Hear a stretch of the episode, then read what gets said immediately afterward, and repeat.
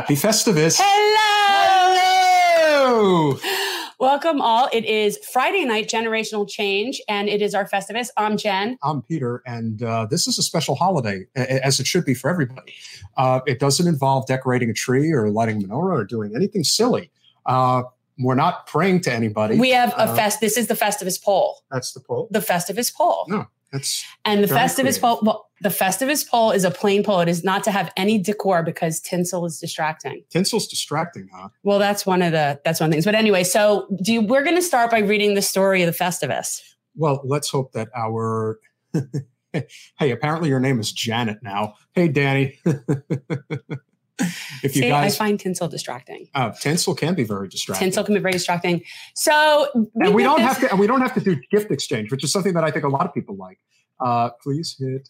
the- So, for people who don't know, this is obviously a reference to Seinfeld. I, you know, I always assume people know, but there's a lot of people that don't really know what we're talking about um, with the Festivus. But um, really, there's three different parts to Festivus, and double K. you're the best. I you are the, The best, best. Um, but we didn't ask for this. No. So if you're giving it out of the kindness of your heart, we certainly no, and she knows it. that it's going to like do what we're doing, which is just educating people and serving the community. It's I'm going to assume wherever you are, it's probably pretty cold as it is for a lot of people, including one of our first guests who may or may not be here. We're hoping that he is because we know that the wind, the weather. And I don't know. He he gave me a heads up. I mean, Steve is like, it's really windy. They're losing power, and I, I don't know what the story is. He apparently ventured out of his nest for food, Oh, to, and and to be able to like, you know, I think he lives like in mountains. well, he lives in the rural part of. Yeah, but he's somewhere like mountain like, I believe. There will be lots of airing of grievances, but we will start before we bring in our guests. yes. The Festivus holiday pencils for Festivus. okay, so guys, these are really funny. So I am going to be per- yes, This the is people- be super chat supporters this evening. Will be their, their top super chat supporters this evening will be getting holiday pencils for Festivus. It is a pack of pencils, and they all have different Festivus sayings on them. They're hilarious, actually. It's really entertaining. And it looks like we're getting an issue with our signal already. I mean, hopefully it holds, but it seems that uh, there is this, well, it doesn't seem, there is this Arctic front that has swept the country. that's what I'm talking about, and that's where Grumbine is. we need a Festivus miracle. Need Maybe we'll get a Festivus we need- miracle. We need, a Festivus miracle. Uh, uh, Want to try your phone? Who's trying? Uh, Steve, Oh, maybe Steve. try his phone. say. Uh, if he could do his phone, that would be fine. We can do it that way, which might work. It's just sad. He could tell us how Uh, life is. Yeah, it is. All right. we so- do give it to people in need. Thank you, We do. Double K. So many Christmases ago, the holiday for the rest of us, many Christmases ago, I went to buy a doll for my son. I reached for the last one they had, but so did another man. As I rained blows upon him, I realized has to be another way. The doll was destroyed, but out of that, a new holiday was born. A Festivus for the rest of us. So, guys, tonight we don't want to get hit with a copyright infringement, which we did last year by airing the origin story of right, Festivus. right. But this is the but this is the second annual festivus that we are doing we will have we, we have two traditions as as jen uh, likes to do per year we have our 420 uh live stream yeah, I like and that. we have our festivus, Festivus. so almost uh almost well not six months uh about four months and change separates uh between now and when that would happen And so we're going yes. spring yes Um, So- but this is always fun. We're going to air our grievances, and you um, can't take we the have. hat off I have to. It's so warm. all right though. then we'll trade you're going to wear this one this is no, it's warm. No, I it's- can't. you It's not I don't want to be schwitzy. I'm sitting. I don't want to be sitting in a schwitz. Ah, Give me a break. This- no, this then better- you wear the This good is one. better for me anyway. Yeah, I this am not putting a I hat mean, we're on. gonna get used I it. know. So, guys, if you haven't smashed the like button, please I'm wearing my it. Festivus shirt. Carrie, if your intention is to get yourself a collection of Festivus You're you're on it. you're, You're on, on it it. already. But let's get this out there. So, without further ado, we are going to bring in our wonderful guest this evening. Hopefully, it will be three for the first panel. It might be two. We're That's okay. That's okay because the truth is we're two, so it's really four. whatever. I'm just saying. He is a very funny comedian, and I mean that in the most genuine way possible. Not like funny how, not like he's a clown or somebody that I want to give a hard time to. No, it's just funny. but he is uh, somebody we think very highly of. We have actually, uh, interestingly enough, when Jen and I hatched the so idea, funny. When to, well, well, we'll tell him about okay, it and yeah. bring him in. Uh, but you know him for many years in the progressive movement. Yes, you know him for the years on the Jimmy Dore show, but he is out on his own. He is doing his thing, and of course, he's now a regular contributor to one of our favorite channels, Status Coup, which is recently where I saw him and Tina talking and something was so hilarious, which is when I texted you. Anyway, yeah, tell him. Ron Placone, welcome back to Generational Change. Hello, happy Festivus. Good to hey. see you guys. Hmm. Good to see you. I can't exactly even remember. Look, it's me, I'm baked, whatever. But like at some point recently, you and Tina were doing, I don't even know what you're talking about. And you said something, it was so funny. And I messaged him and I said, please make sure you invite Ron for Festivus. I don't remember uh, what it was so funny. I think you guys are great together, actually. Aw, thank you. Yeah, yeah. Tina's cool. It's a yeah, it's a fun back and forth. So. Well, Thank the you. things that you guys cover have obviously been great, and I did hear your uh, your conversation with uh, the gentleman the other day who was talking about the uh, Twitter files regarding uh, the JFK assassination, which I thought was very interesting, but not anything I think we would consider. I think it was just uh, confirmation of what we had always assumed, which was the CIA had a hand in uh, Jack's assassination. Oswald so, acted alone. He absolutely did. Uh, at least the mastermind. At least according to the, the, newspapers, anyway. He's the mastermind. This will be a fun conversation to have because our other guest that we are bringing yeah. on is a good friend of the show. You know him as being stuck in the middle, trying to decide which side of populism. Well, now it's middle on. MAGA, and I want to ask about that. Oh, Bring him in here. Where we need, we have some talking. We're going to air some grievances. Osiris, welcome back to Generational Change. Let's go. What's good? Happy Festivus. I am a Seinfeld fan from back in the day, so I got it. You What's understand. up, Ron? What's up, man? How are you? Big big fan of your your work. Yeah, we oh, can get into you. it. We we got to air out grievances already. We no, we didn't air grievances yet. I just want to know. Tell me what yeah, what's is, the what is middle MAGA? What does that mean? Uh, Ron's to, like, welcome to welcome to the. Yeah, I don't know what that is. I know. Ron's like, who's this dude? No, but okay. Um, so Osiris, Ron, mm-hmm. Osiris had a show that we started following, and we very much like called "Stuck in the Middle," and okay. it was a podcast really that would just talk reasonable things to different people and not be any particular whatever. It was they're friendly. And now I look okay. at his name is Middle MAGA. So I need to know what in the world is Middle MAGA. I'm curious. I mean, what is that? Yeah. So I'm here. I'm just like a I'm just like a guy trying to throw a drop of water in the ocean. And what I mean by that is I want to control what MAGA means. I know it has this "Make America Great Again." It's got this connotation of whatever pops that red hat. But I want to take it to just mean populism. Uh, it, you know, the reason why I did this, Ron and, and Peter and Jen, is I love Jimmy Dore. I also love Steve Bannon. So I'm like stuck in the middle of kind of this populist both sides, um, which I which res- I respect, and that's the middle. I'm not in the middle of like Schumer and uh, McConnell right. or whatever. That's corporate, but that's kind of what it is. It's like uh, I don't know if you heard this term. Jackson Hinkle uh, was really pushing it, MAGA communism. I've been really pushing it. And you, the reason why I'm passionate about it is we're not going to turn this country around without bonding with people that, like Jen and Peter, they are cool. They are not my enemy. So why don't we work together and bond, even if we don't agree on everything? So that's all it is. Yeah. Okay. Cool. You're mm-hmm. reclaiming that because the truth is, is the phrase "Make America Great Again." Well, we all know that it has never been necessarily truly great. Like there's always been improvement to be had. But I get what you're saying. Like there's nothing that should be particularly you know, nefarious or Trumpian about the phrase make America great again. It really is just a phrase. Like it's not anything offensive in and of itself. So I yeah. see what you're saying. Yeah. Oh, even I was a AO big AOC supporter before to me. She exposed herself as a fraud um, in the before times, before the pandemic. And there's a clip going viral of AOC basically saying, this is like 2017, saying, yeah, make America great again. It's actually not that bad of a phrase if you mean this. Right. We're in a post uh, modern society. Like words don't mean anything. So, uh, like I try to tell people on the populist right, like cause the word communism is like a trigger to them, and I get it. Yeah. And then the other side, the word MAGA is a trigger to them, and I'm like, if if if MAGA communism really means just based politics, then don't worry about the label. Right.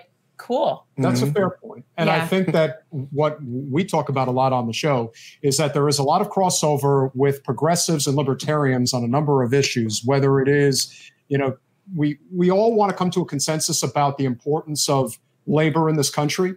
And I'm getting a lot from even the populist right, as much as the populist left, that you know there is way too much of a control factor when it comes to management, shareholders, and the like. After what the president just did with the railroad workers, you know we need to be focusing on the core issues that can bring us together.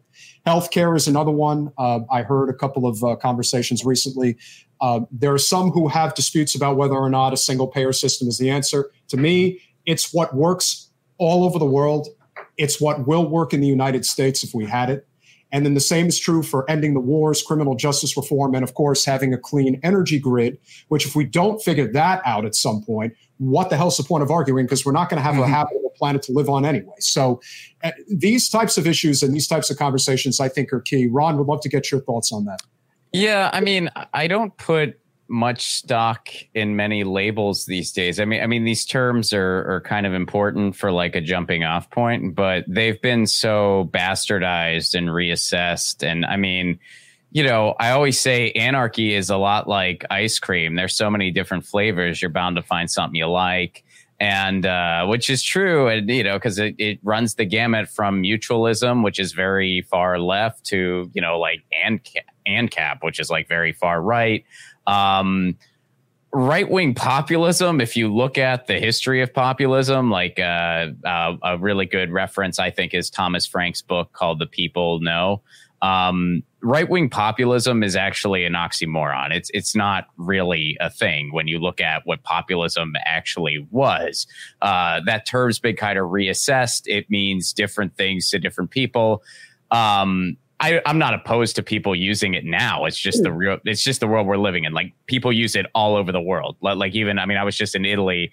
Like, um, mm. you know, you'll hear different things um, uh, labeled right wing populism there. So, so I don't know. I mean, I, I know that it it is honestly like a uh, a result of our post modern world, but but I also think it's. Um, I think part of it is a result as of the Overton window in the United States is so freaking limited yeah. that people just start making shit up because we all need something. So, you know, I don't know. I mean, I, am always asked, well, what exactly are you? And if I had to what pick, are you? What, what are you? Are you? What to are me, you? I, to I me, like you're a populist human. left. But yeah, what are you? Well, how would you describe I mean, that yourself? tracks. I mean, yeah, mm. I, I think like leftist would be like the most simple way, populist left. If I had to pick one ist. I, I think socialist is, is definitely yeah. me. And I think as far as like transitioning the United States away from capitalism, mm-hmm. I, I, think a market socialist uh, model would be the best way to go. I mean, realistically, I, I, would actually like to be a little further left than that. But you know, if we're being uh-huh. realistic, how to transition out of capitalism, I think like a market socialist model would would work here pretty well, actually. So, so I yeah, think- I mean, I guess that's what I am, but I think we conflate economics with governance in terms of what's left and right like what our political left and right is in this country i've had people tell me you're you're you're so left and i'm like you have never even met the left you've not seen the left. If i'm the left to you you don't even know what that means. So like when we say left and right here politically we think red blue democrats republicans like that and or we think socially liberal more socially conservative. So like when i hear the term populist right what i noted that to mean like when i talk to people like osiris and people what i think of are people that do believe in labor and populism and that type of economic justice. However, socially and in other ways, they tend to be more conservative as opposed to um, people like more like us. That's what I would think. Like in terms, so, but I think the common denominator being the populism. But th- what Ron is saying, I believe, which is true from a, I guess, theoretical Marxist kind of perspective, populism and right. There, it is an oxymoron because the concept is when you're on the left, you're about the pro- proletariat. Like the left is where it's and i'm not saying com- communal in terms of communism but where it's the power of the of the people and the further to the right is generally more authoritarian okay so it depends on what spectrum we're looking on right like we're not you're we're kind of conflating economic and um, government systems that's all i want like that i think is where it gets complicated for people my assessment No, go ahead, sorry. Oh no, just real quick. It's I think it's it came out of necessity because how do you? Because right now people don't put Jimmy Dore and Steve Bannon in the same basket, so you would have to put them in the same basket to get rid of the left and right. But yeah, what, what are your thoughts on that, Peter? Well, I think right now we're looking at a, a, situation where there are a lot of issues that most people can come together on, particularly uh, and if we're talking about airing of political grievances, yes, we should start airing grievances. You know, the number one grievance I have with the U.S. Congress is this idea that they're going to pass this omnibus bill that is chock full of a whole bunch of bad stuff, and they want to highlight the two or three percent of it that's actually going to help desperate people. And they can see we're doing good things. We're also doing a lot of bad stuff, but we don't want to highlight that. We want to highlight these little trickles of the, these. What do you like to call it? It's like, may I have a scraps? May I have a scrap? I'm focused on how you said omnibus because when uh, I was a kid, there was this really cool like indoor amusement park down in Miami called Omni. The Omni. It was like this little indoor, and it had this amazing carousel.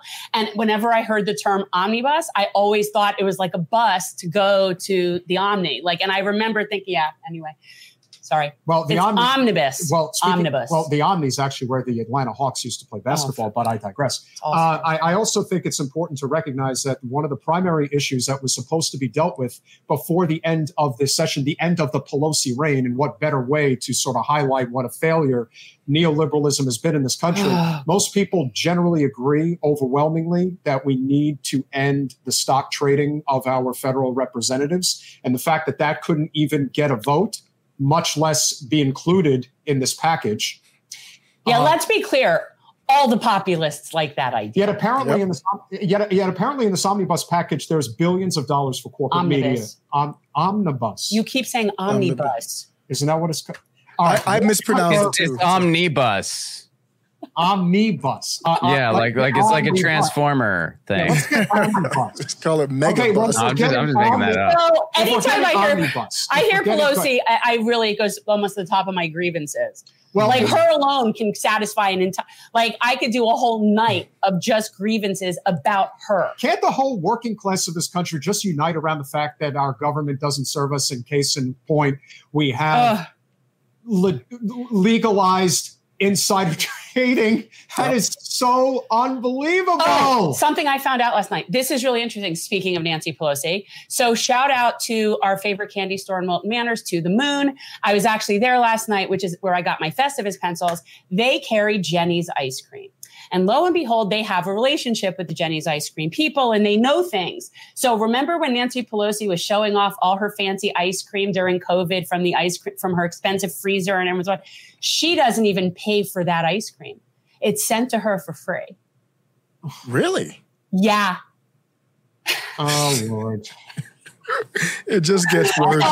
I just I literally just found that out last maybe night. we maybe we could get uh, Ben and Jerry's ice cream for free if we just start talking about I don't it all need ice cream for free, but sure as shit, neither does she. now, what what do you what do y'all think about? I heard AOC. I didn't double check this myself. I heard AOC voted against it. Is that true? Uh, I haven't checked the votes. Okay, yet, I, it wouldn't surprise me. I mean, you know, what's good in it? I, guys, is there anything good in the package? Uh, well, I can answer that. Okay, um, what's in it? Well, here here's an example. Well, I can't I can't like speak to everything, but but I think this is sort of a snapshot that that kind of shows like what they did. Um, one of the things that I really went to the mat for most of this year was uh, was a campaign for two pieces of antitrust legislation that really would have went very far in breaking up big tech. Uh, two bills called OAMA and AICOA. They would have uh, stopped Amazon's practice of manipulating search results. Same with Google, and they would have ended Apple's pretty much monopoly on app stores and uh, you know charging alternative apps commissions and stuff like that. Uh, these bills were actually pretty popular. They were really good pieces of antitrust legislation. It would have been the best antitrust we've seen since the freaking 1980s. And uh, Chuck Schumer promised to vote and he just was able to successfully wait out the clock. I mean, mm. in our last Hail Mary attempt was putting this in the omnibus. Chuck Schumer didn't do it because he is com- totally compromised by big tech. Tons of Democrats and Republicans alike are, but Chuck Schumer is one of the kings. And, uh, you know, the buck stopped with him. So he was able to wait out the clock. But one of the things that they did in this package as sort of like, a, well, here's a couple crumbs is they did give like a significant chunk of change to a bunch of antitrust um, agencies. So it's like, okay, that's cool. Then nothing. But what are they going to do with it? What are they going to do with the money? So you're basically you're you're just perpetuating this idea that there is some form of resistance. I'm not perpetuating any idea. I'm not saying you. no, did. no, no. By giving that side money, it's like you're. That's what right. I'm saying. They're they're creating the Mick resistance. It's they're making it look like they're doing something when in fact they're not. Yeah, they're they're throwing you like an inkling of a scrap. Like so because they know they pissed a lot of people off by not having these bills because there was a hell of a hell of an effort around them. So they're like, well, okay, we were worried the votes weren't there for the bills, which is which is bullshit. The votes were there, but they're like, we're worried the votes weren't there for the bills, but but I mean, look at all this money we gave to to antitrust for them to you know make make you know sternly worded speeches when the cameras are on or whatever it is they actually do because uh, they haven't really stopped any mergers for a very very long time. And now it's come to our groceries. So buckle in us right. Yeah I don't see anything changing regardless of who is in charge. I think we are a completely corporate captured country. And we have to be really realistic about how we're getting ourselves out of this. And to me, it's going to take a labor revolution in this country in order to change that fact. You want to have a general strike, you want to have some semblance of shutting down the economy on behalf of the workers. Something's got to give. And unless that happens, we're just slowly but surely falling down the mountain at this point because we have no leverage. And the way these bills are designed, you know, they're written by corporate lobbyists and they pass them. They're not actually doing anything, you know, to answer on behalf of the will of the people.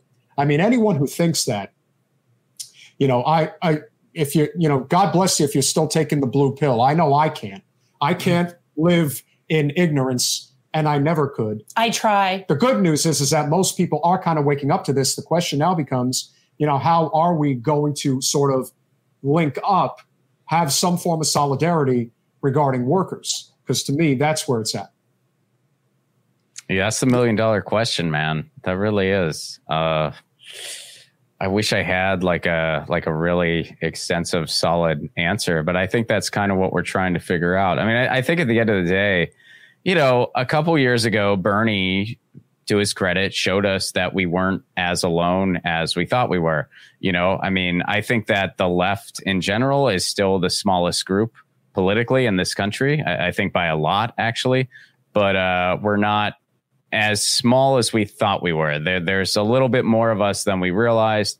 I, think politically, I mean, I always say like being the left, being a leftist in the United States is like being a surfer in Nebraska, and your only way to get to the ocean is by walking. But um, and I do think that's actually being too generous. But um, but we're not as small in numbers as we thought we were. And of course, we have some commonalities, you know, like, like, uh, you know, I don't agree with libertarians on everything, but we agree about war most of the time. You know, we both want to end the war machine. Uh, we we agree about the corporate capture of our politics.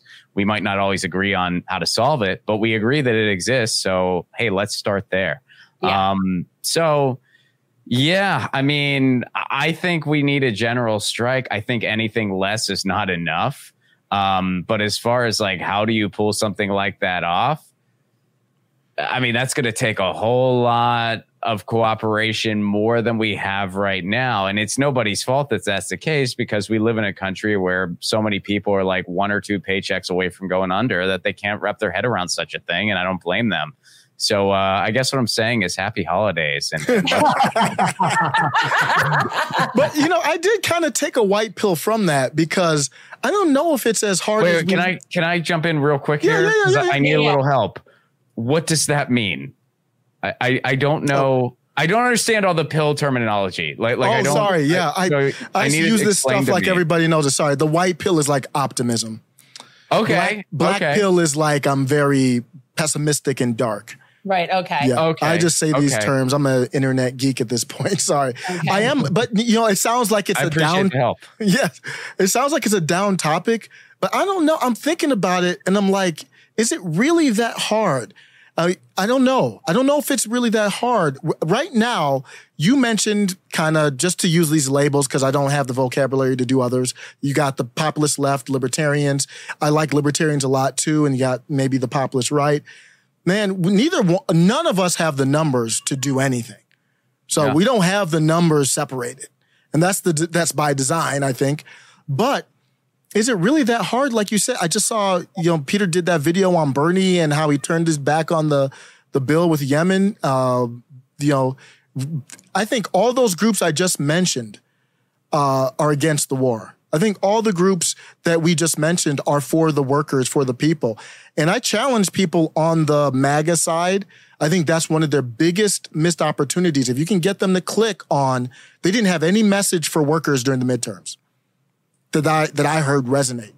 And I think they could do that. And we could, we could, you get the people who are prominent on all of these spectrums. I actually don't think it's that hard. If you get the prominent people together, everybody's echo chambered because of social media.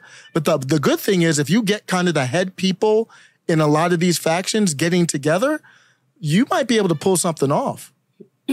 yeah. And I think it's also, you know, the one thing you can say about the populist right is that they're at least willing to do something. They're at least willing to try something different because right now they've literally scared, you know, Kevin McCarthy to death to the point in which, you know, he's trying to throw things out there like, yeah, well, I'm going to do this, I'm going to do that. Whereas nobody on the left even dared to challenge Hakeem Jeffries taking over as the House Minority Speaker. And well, this me, was forced.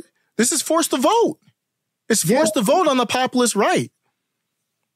Yeah, and, they're doing more than than happened um, um, when the the whole forced to vote campaign went on with Jimmy and everything. They the populist left did nothing in in DC. We're seeing a little bit more from the right right now and that's not and, and, again i think that that's where you know ron talks about and jen talks about where this drift towards fascism becomes more real just as it would be if it was on the left and getting too much into you know the, the corporate neoliberalism because the problem that we still have is that the system is designed for the cream to rise to the top and for people that are taking advantage of this idea that the sort of america first policy which is buy American, uh, pay a living wage, have universal health care instead of, oh, you just don't want to bring business to other countries. Well, no, it's not that we don't want other countries to have business. We don't want to employ slave labor in Southeast Asia, which is taking jobs away from people here in the United States who are desperate to have a living wage. And since we have no labor laws in this country, they just tell them, fuck them. We'll screw them anyway. And there's nothing they can do about it. And the fact that the fight is happening so much more on the right than it is on the left, I mean, it's almost inexcusable at this point.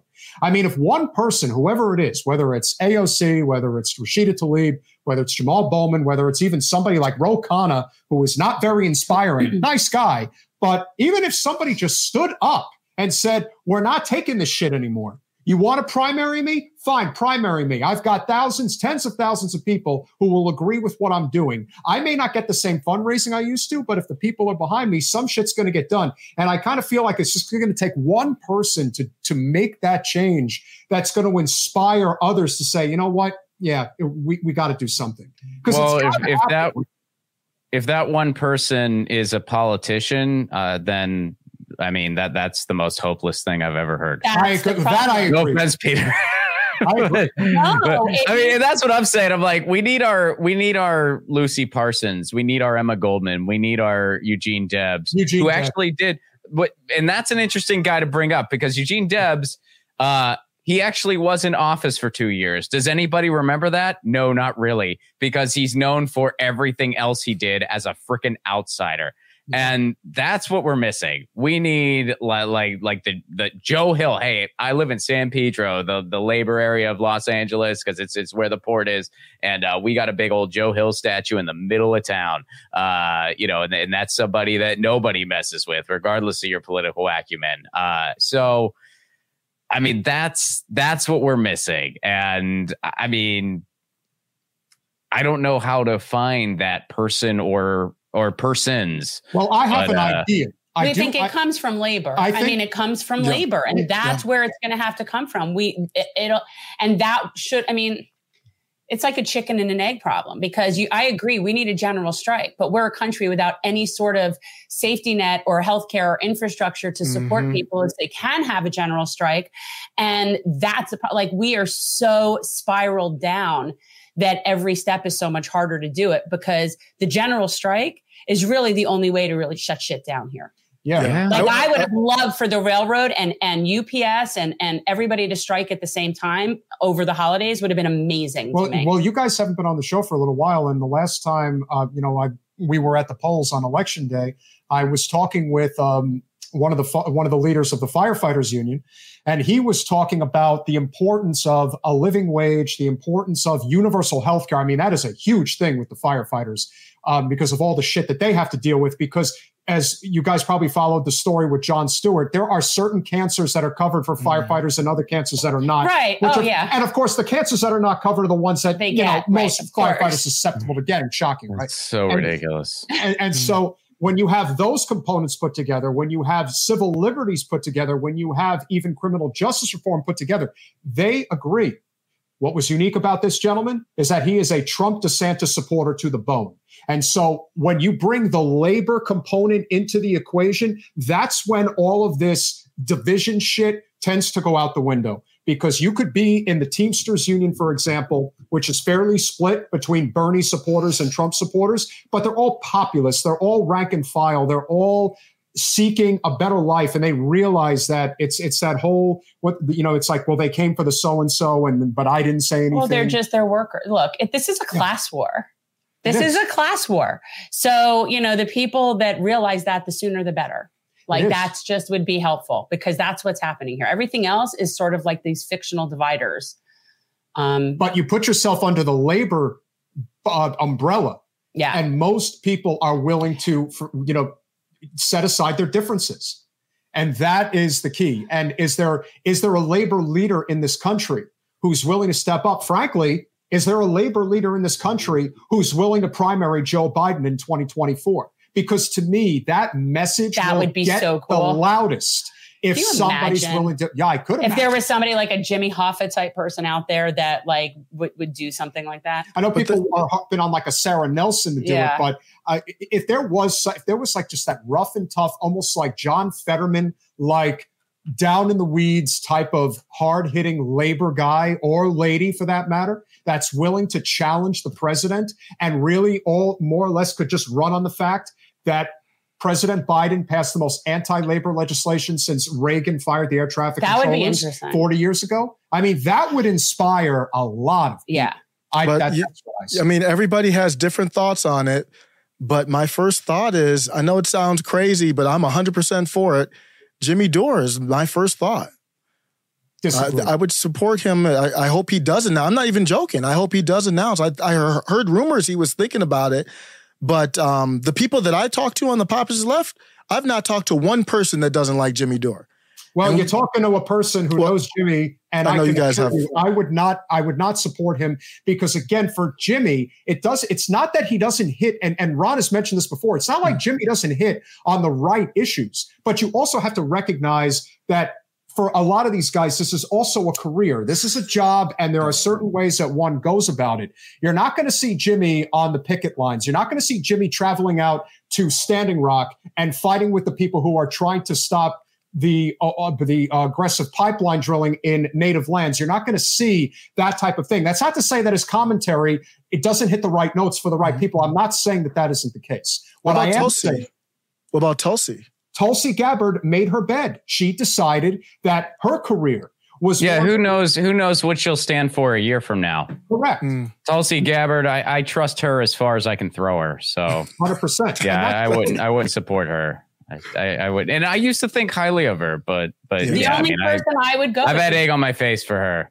Yeah, I, w- I was But not- wrong about her. The one person that's out there who that has we been would floated support. would, would be Jesse Turner. Yeah. Now, Oh, I love Jesse. I loved you. he was on your show a while back. Yeah, yeah. come on, come on, Ron. No, I like Ron. Jesse. It's it's not a matter of liking or Yeah. disliking. Yeah. It, it's a matter of who is somebody who could potentially, at the very very least, grab five percent somewhere Well, in a general. what- yeah. Who is that person? And you know, I mean, the person who has gotten closest in the past eight years is Jill Stein. She got about two with the Green Party. Um, unless maybe, I mean, unless like one of the libertarians did better, I'm not sure. But I just think the Green Party. It, yeah, I know Jesse. They're the best. They're the best third party we got, though. I mean, the, the Greens have plenty of problems, but they're they the best problems. third party we got.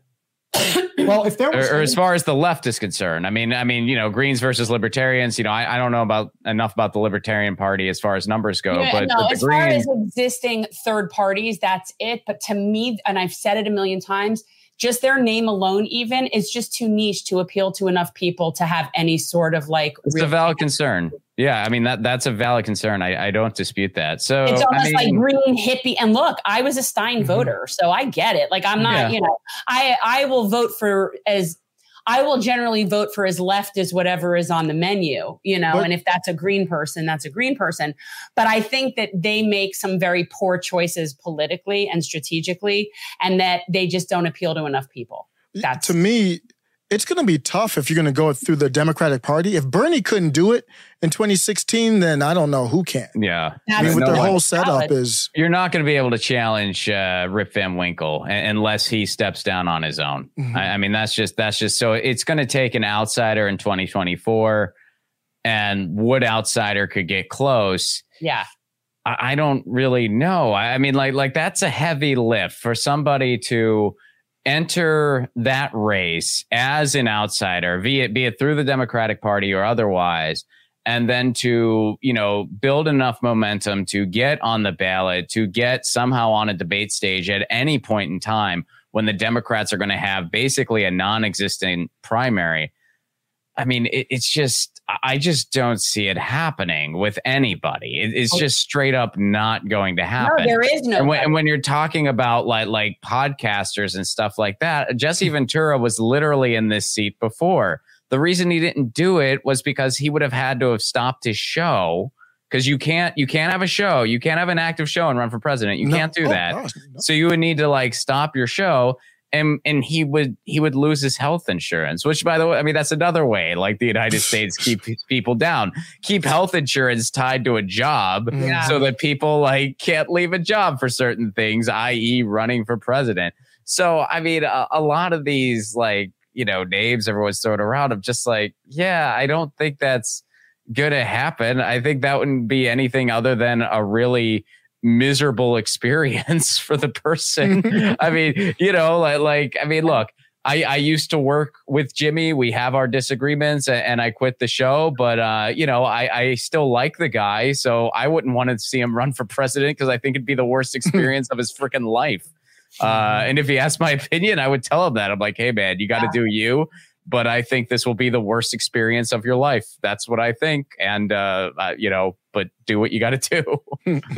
We need a hell of a lot more consistency in terms of labor solidarity. That, hold on one sec. Hold on one sec. yeah, I can't think of anybody else though. It's just hard. And I and the other thing for me is I, I'm not into the race stuff. So if you you know, any I like Mary, like Marianne Williamson. I like her a lot, but um, just a little bit too much into the identity stuff for me. Well, I think that that's you know they say that this country is socially liberal and economically conservative. I, I actually think it's the opposite. I think the country is uh, socially conservative and economically progressive. I think that that more than anything else is is the the issue here.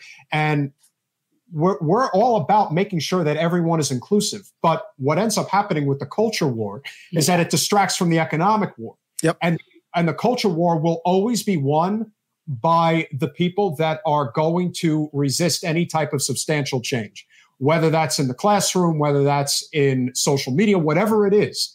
And the reason it gets talked about and the reason there's this cancel culture is so that there isn't an opportunity to say, all right, look, we're going to disagree on X, Y, and Z, but A, B, and C, particularly economically speaking, people agree. The object of the game is to avoid talking about that. It's like with Ron DeSantis here in Florida, who is like a rocket ship heading towards the White House right now. Mm-hmm. If you're not going to focus on the fact that housing is an absolute crisis here in Florida and the buck does stop with him and the decisions he's made, that's what he needed to be hit on relentlessly, and it never happened. No, our Democratic Party flew an airplane with a banner hanging behind it that said DeSantis is a fascist. That was how the that was the Democratic Party's idea in Miami Dade. That was how they spent their money. That was their campaign contribution. That's worse than Twitter. That's, oh no, they're ridiculous. This is a group. Oh, th- these are people that have run out of ideas, and they just yeah, that's pretty keep, pathetic.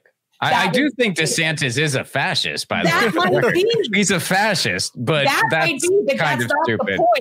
That's yeah, no, I got it. Yeah, that's just not effective. They're aiding and abetting the circumstance and not going mm-hmm. after the meat and potatoes of right. the problem. Because yep. if you're both sides are corporate captured, they're never going to identify the actual crisis here. That's the problem. If you really want to hit it where it hurts, it's like DeSantis made a deal with a I, I think, a cruise line company in Key West. And it had everything to do with whether or not a certain uh, operation was able to dock either at like certain times of the year or in, in certain ports. And they just greased his wheels with about a million dollar uh, campaign contribution in a super PAC. And lo and behold, they got exactly what they wanted. It's all the same bullshit on both sides. Joe Biden answers to the railroad oligarchs, not the mm-hmm. railroad workers. And anyone pretending that this is a labor president in any oh, way, God, no. he's a he's a colossal failure of the highest order. And so while we keep spinning our wheels, wondering, well, is it going to work this way? Is it going to work that way? No, we need to figure out how to build this labor solidarity. And it's going to take, I believe, a handful of different leaders it's going to, but it's going to take a consensus amongst all of the rank and file that the only way we're saving ourselves is when we finally decide we've had enough and labor is going to unite against the ruling class. When that happens, that's when change will happen in this country. That I believe. Yeah. I'm curious, Ron, are you familiar with um, fellow comic comic Dave Smith, libertarian?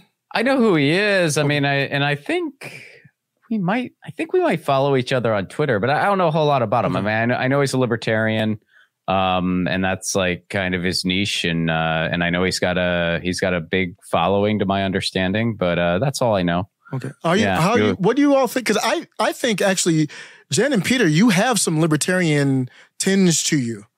Both well, of you, I think. I'm very, when you say like when it has to do with civil liberties, that's mm-hmm. it. Like for me, I'm very much for that. I'm not. You're. I don't support bans or mandates. That's just not my thing. You're not going to get a, an economic movement in libertarianism yeah. unite the country because libertarian right basically believes in the mantra of kill or be killed.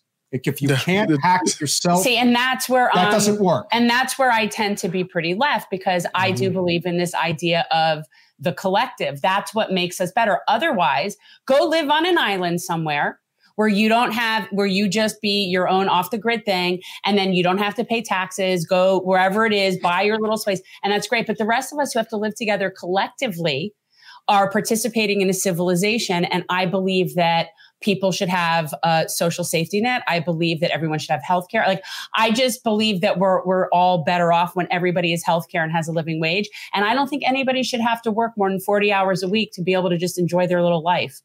Yeah, and so me- and and I and I just whatever. So like you can label like I don't really. It's not a label, and I'm against war, and I'm against mm-hmm. like all of it. Like I just you know. So I'm pretty left on those things but I don't tell other, like, I'm not what you would consider, what the media would say, these sort of lefties that are wanting everybody to wear masks and like over woke. And I'm not with that. I'm not with them. I'm like about just, you know, be and, kind. And like, li- just be kind. It's not that complicated. And the libertarians are correct when it comes to government waste. They are absolutely correct about that. The problem is, is that the, the real libertarian right, like the hard libertarian right, they don't believe in any taxation. They think taxation is theft. And so when you treat it that way, that's where there is no compromise. The compromise could be yes, we are absolutely overtaxed. There is socialism for the rich and rugged mm-hmm. individualism for everybody else. If we had a system where it was economically populist and we were allocating our tax dollars to more suitable needs like a living wage, like healthcare, like a clean energy grid that we desperately need, and not spending hundreds of billions of dollars, which again, that's the intention of the war in Ukraine. It's not about how quickly do we end this thing. It's about how long can we possibly keep it going. Oh, yeah. That's what it's about. And so uh, ultimately, that's on both sides. Both sides. And so if we're ever going to get to that consensus, that's where um, I, and I know what you're talking about, Osiris. There was a conversation that um, that Dave Smith had with um, a few people the other day. Uh, I think Jimmy was part of the conversation, but the conversation itself basically was like, well, what is it going to take for us to find that common ground? And so, if the common ground with, let's say, the populist right is, well, we want to have our guns and we'll give you universal health care. Well, look, if that's what it's going to take to bring a lot of people together, then we can have an even further conversation about what those parameters oh. may look like. If we're not, well, what exactly? Uh, so, I mean, not trying to be a Debbie Downer here, but go for it, please. What do two groups of people with no power making promises to each other accomplish? Well, if you're going to bring them together into, let's He's say, just talking theoretically to get yeah. people to work mm, together. No. So you're wanting to just have groups of people think of that group as somebody we can work with, somebody that, okay, well, and, and the more people that you could bring under this idea of labor and uniting under these economic. Yeah, no, I, I, get the. So I think he just, I don't think he means like a literal agreement between people. That, no, I understand that. But like, what is that? I mean, yeah. So what would that look like though? Like, is there going to be some kind of like uniparty? Because I well, don't know I think, if I. Could... I think there needs to be a national labor council, and this national labor council does not involve union bosses. This involves labor Good. organizers in every corner of the United States, whether it is somebody who is trying to unionize a Starbucks office or somebody who, like Chris Smalls, is trying to, or has successfully unionized an Amazon warehouse. I don't see anybody standing out there ready to unionize at Walmart. That has to change. If you have somebody who is in a labor union that is not currently serving you properly, you know, a lot of the locals are much better suited for the fight that needs to happen. Let's say in the SEIU, let's say in the CWA, let's even say in the union that is the most attached to the Democratic Party, which is the AFL CIO. If there are people within that organization that are willing to say it is time for us to really unite labor across the country, you know, you could have, I don't know, you could have a couple of hundred leaders, but it isn't necessarily leaders. It's more, it's, it's organizers. It's organizers of different groups and different factions who understand that it's not about you locking arms with, let's say, the Democratic Party. It's our strength is so great that now the Democratic Party has to come to us. There is no other way. And that to me is more or less the consensus of what could happen if the railroad workers, for example, decide to strike, which I still think there's a chance that they may try to do something despite what Biden just did. That that's my theory. That's my Glorious. proposal, if you will. Yeah, I don't know how it would work, Ron, but my like we saw Tulsi stumping for Kari Lake. And I, you know, a few years ago, I would have never thought that would happen. Uh, so I think it's just yeah, because she found a, a new lane. I, I, mean, look, I, I I think that Tulsi Gabbard is a pretty poor example. Tulsi Gabbard, she ran the political gamut. First, I mean, she was raised super religious, so she was this like you know religious right person for the first part of her career. Then she kind of changed her tune and became kind of like a DNC darling. Then that didn't work out for her. So she was kind of part of the Bernie left. Then she was kind of like an anti war libertarian. Now she's just straight up MAGA. What'll she be next year? I don't know. Like, let's make bets on it. What do you guys think? I don't know. Maybe she'll be part around. of an oh, you come think? back around to the other side? Like, is it like a rotation? No, it's called. I guess. I mean, who knows? I mean, I, I, you know, and I think at the end of the day, she's just looking for a lane and looking for a paycheck, and she found it. So, you know, I, am not gonna like. I don't know. I mean, I, I think some, there's. Yeah, if there was some principle to it, I, I would definitely agree.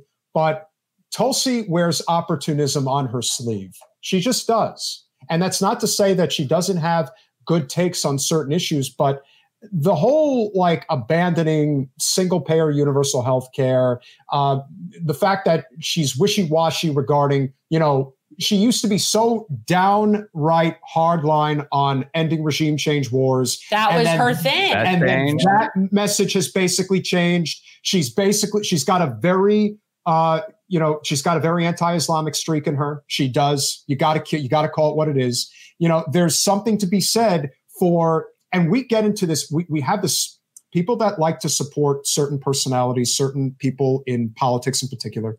You know, we get caught up in when every once in a while they throw some red meat in people's direction that sounds really good that oh yeah you know she's right about that or he's right about that and that's great yeah we talk about grievances that's on my list of grievances okay let me put that on top of my fucking list of grievances oh. i am so tired of all these online brands where it, it, makes you look cool and contrarian on Twitter when somebody who has 99 terrible fucking takes has one good one. And like, it's one thing to be like, okay, let's try to connect on some of our commonalities. We have a few pillars in common. Let's try to work with this. That's a good thing. That is a good thing. But like just trying to have some like outsider contrarian take just because there's this one nugget of a total not shitty take and you're like, well, actually, and then you just have verbal diarrhea for the rest of your 279 characters or however many you have left. I'm so fucking tired of looking at it. First of all, you want to try reaching out to more people because that's something else we should be talking about. Let's keep in mind there's like so much of the country, over half of it, who's just apathetic and checked out. How do we get them turned on to principles? Not bickering about fucking like insulary YouTube shit that they're not even paying the fuck attention to. Right. Can you imagine? Yeah. Imagine turning on a sportscaster and instead of talking about the sports that are going on, they're talking about other sportscasters. How long would you listen? Less than a fucking minute. You turn it off. It's That's so really pointless good. and tired. Okay, it's that would so be a really good. Ron, great analogy. Okay. any ideas? No, that would be an amazingly good, like Saturday Night Live type skit, like a spoof on what social media commentators would be like if they were sportscasters. That would be uh, so yeah, freaking that, funny. That, that could, yeah. All right. Well, from that perspective, I would say that that would work. that would be really funny. And would they? And the thing is, they would have to talk about it in that tone.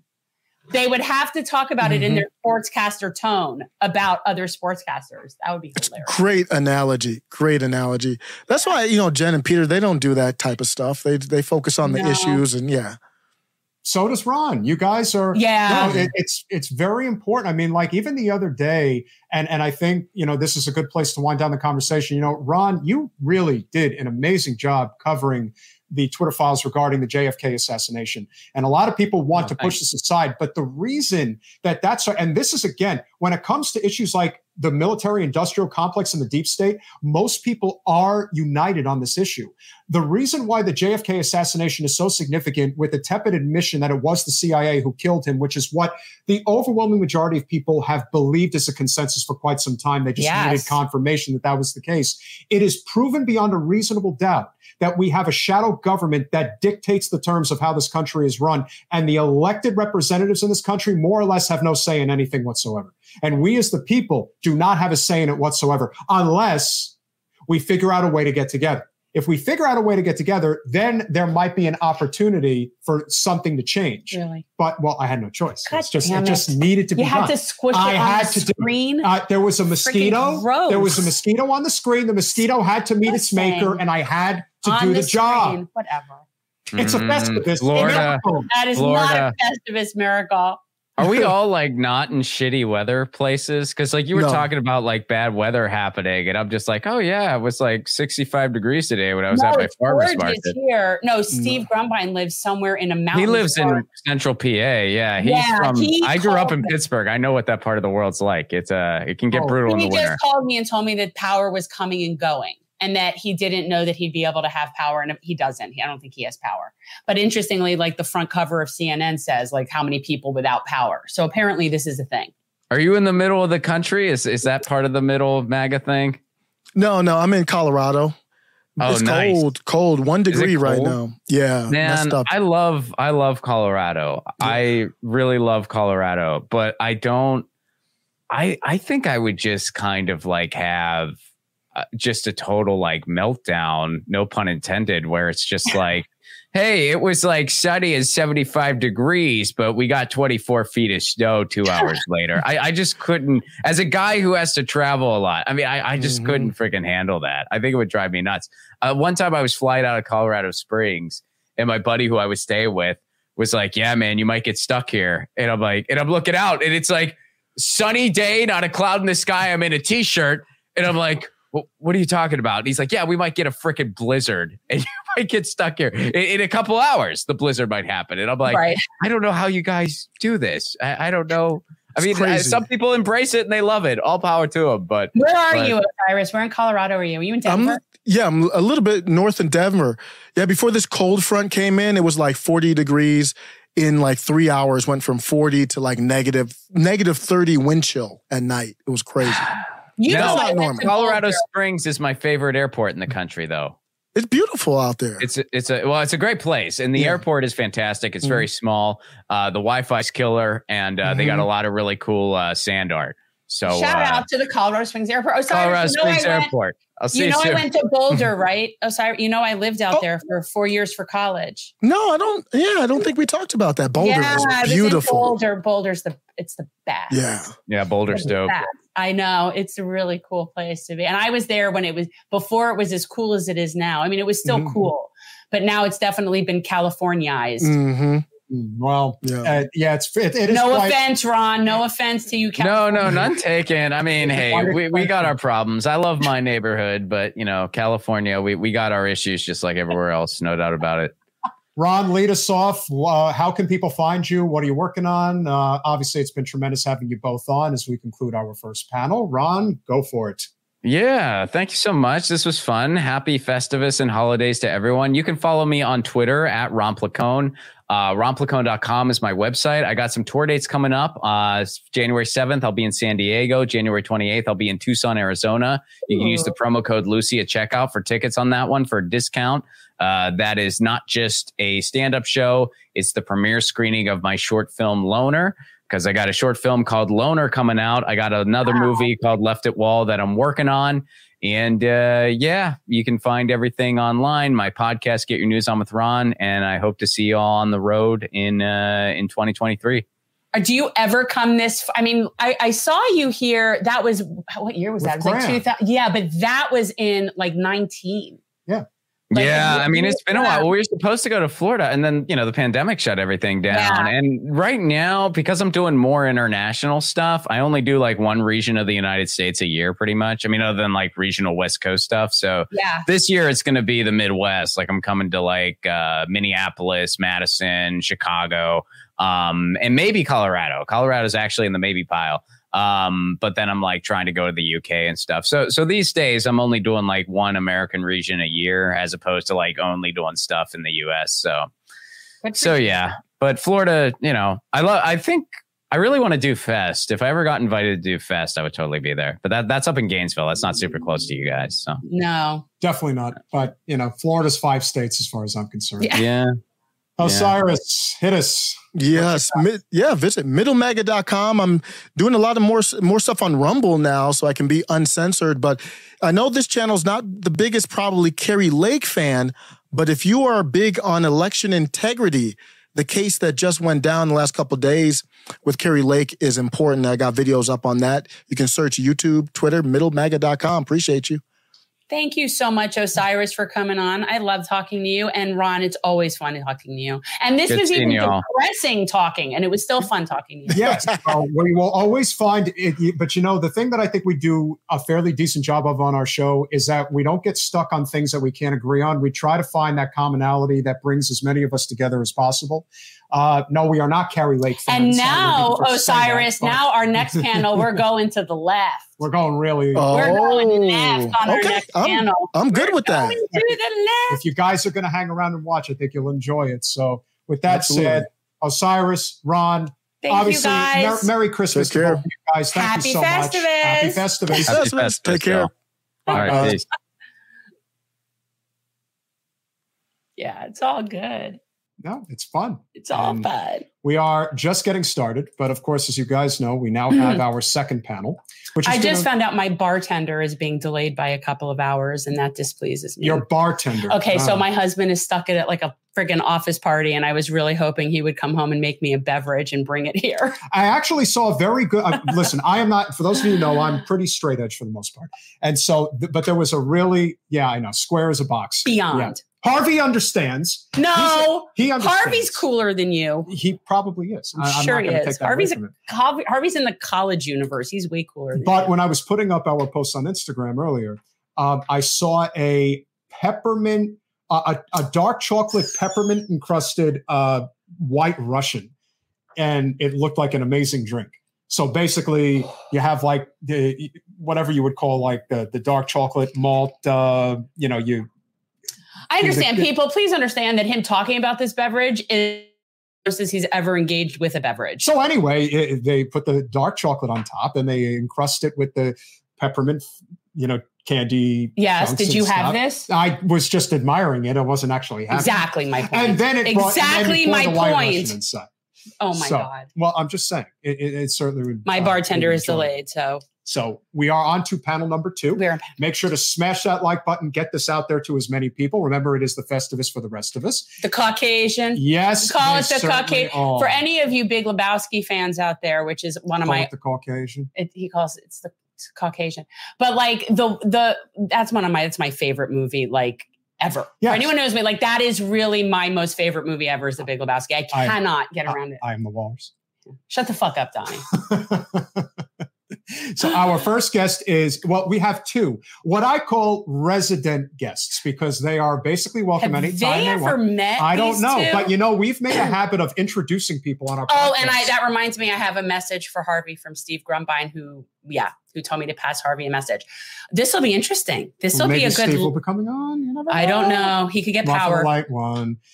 Of course, she is the author of Prejudential, which is the true, our- the true history of the presidents of the United States. and just one of one just somebody who's a really good accurate historian and journalist and she is the executive is it the executive editor of i know it's black agenda report but is it i always forget this executive editor. executive editor Yes. executive editor that's good yeah that's we got good good enough. All right, we're Margaret good. Kimberley, welcome back to Generation. Change. hi Hello, how you guys doing?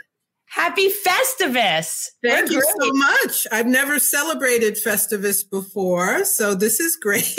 have you ever well do you have you do- are you familiar with what it's from I do. I am. Yes, I do remember. Okay. Because I know that it's a very sort of like um, specific niche of people that are familiar with Seinfeld, that a lot of Yes. people weren't necessarily fans of that show. So Well, I do- don't want to make any presumptions, but our other guest that is joining us right now, Oh, he gets mistaken for he's Larry. a dead ringer for the man who gets- created Seinfeld. So, Larry David. if it is entirely possible, he is the professor at UW Green Bay. Green Bay. Uh, his boys are playing your boys on Sunday, by the way. I What if you know. boys? What boys? The Packers play the Dolphins Oh, on okay. Christmas Day. Down here. boys, for God's sake. Okay. Harvey Kaye, welcome back to Generational Change.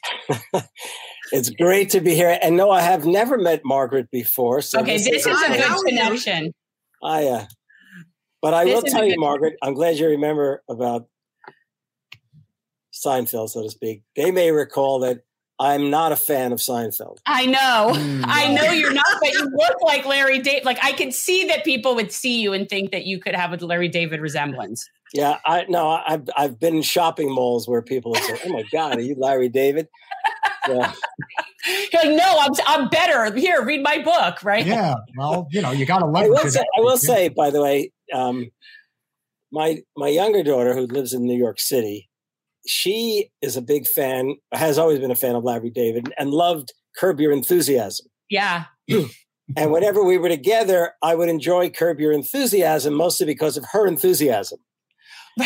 But I can't, and then the other night we were talking. I, I said, "Oh, by the way, I'm doing Festivus on Friday night with Jen Perelman and Peter again," and she said, "I know you hate Seinfeld, and you know what? Yeah. I've come to hate him too because of you." Oh, that's so harsh. That's very That's so harsh. But you guys have a lot more in common than not, for sure. I, I mean, Okay. this is, but I wasn't kidding when I was telling Osiris we're all going to the left now. So everybody here is definitely like in that in that line. Um, and Margaret was on not that long ago regarding our deconstructing Zionism series that I'm mm-hmm. working on, um, Harvey, and talking about mm-hmm. the connection between Black liberation and um, the and Palestinian solidarity, because that mm-hmm. was just something that I thought was important. And Harvey is very big into the 21st century Bill of Rights and expanding what FDR was talking about. So you guys are both kind of like histor- history wonky too. Very good. Yeah. Margaret, where do you live? Oh, I'm in New York City. I'm in Harlem. Oh, in Harlem. Okay. Yep. I was.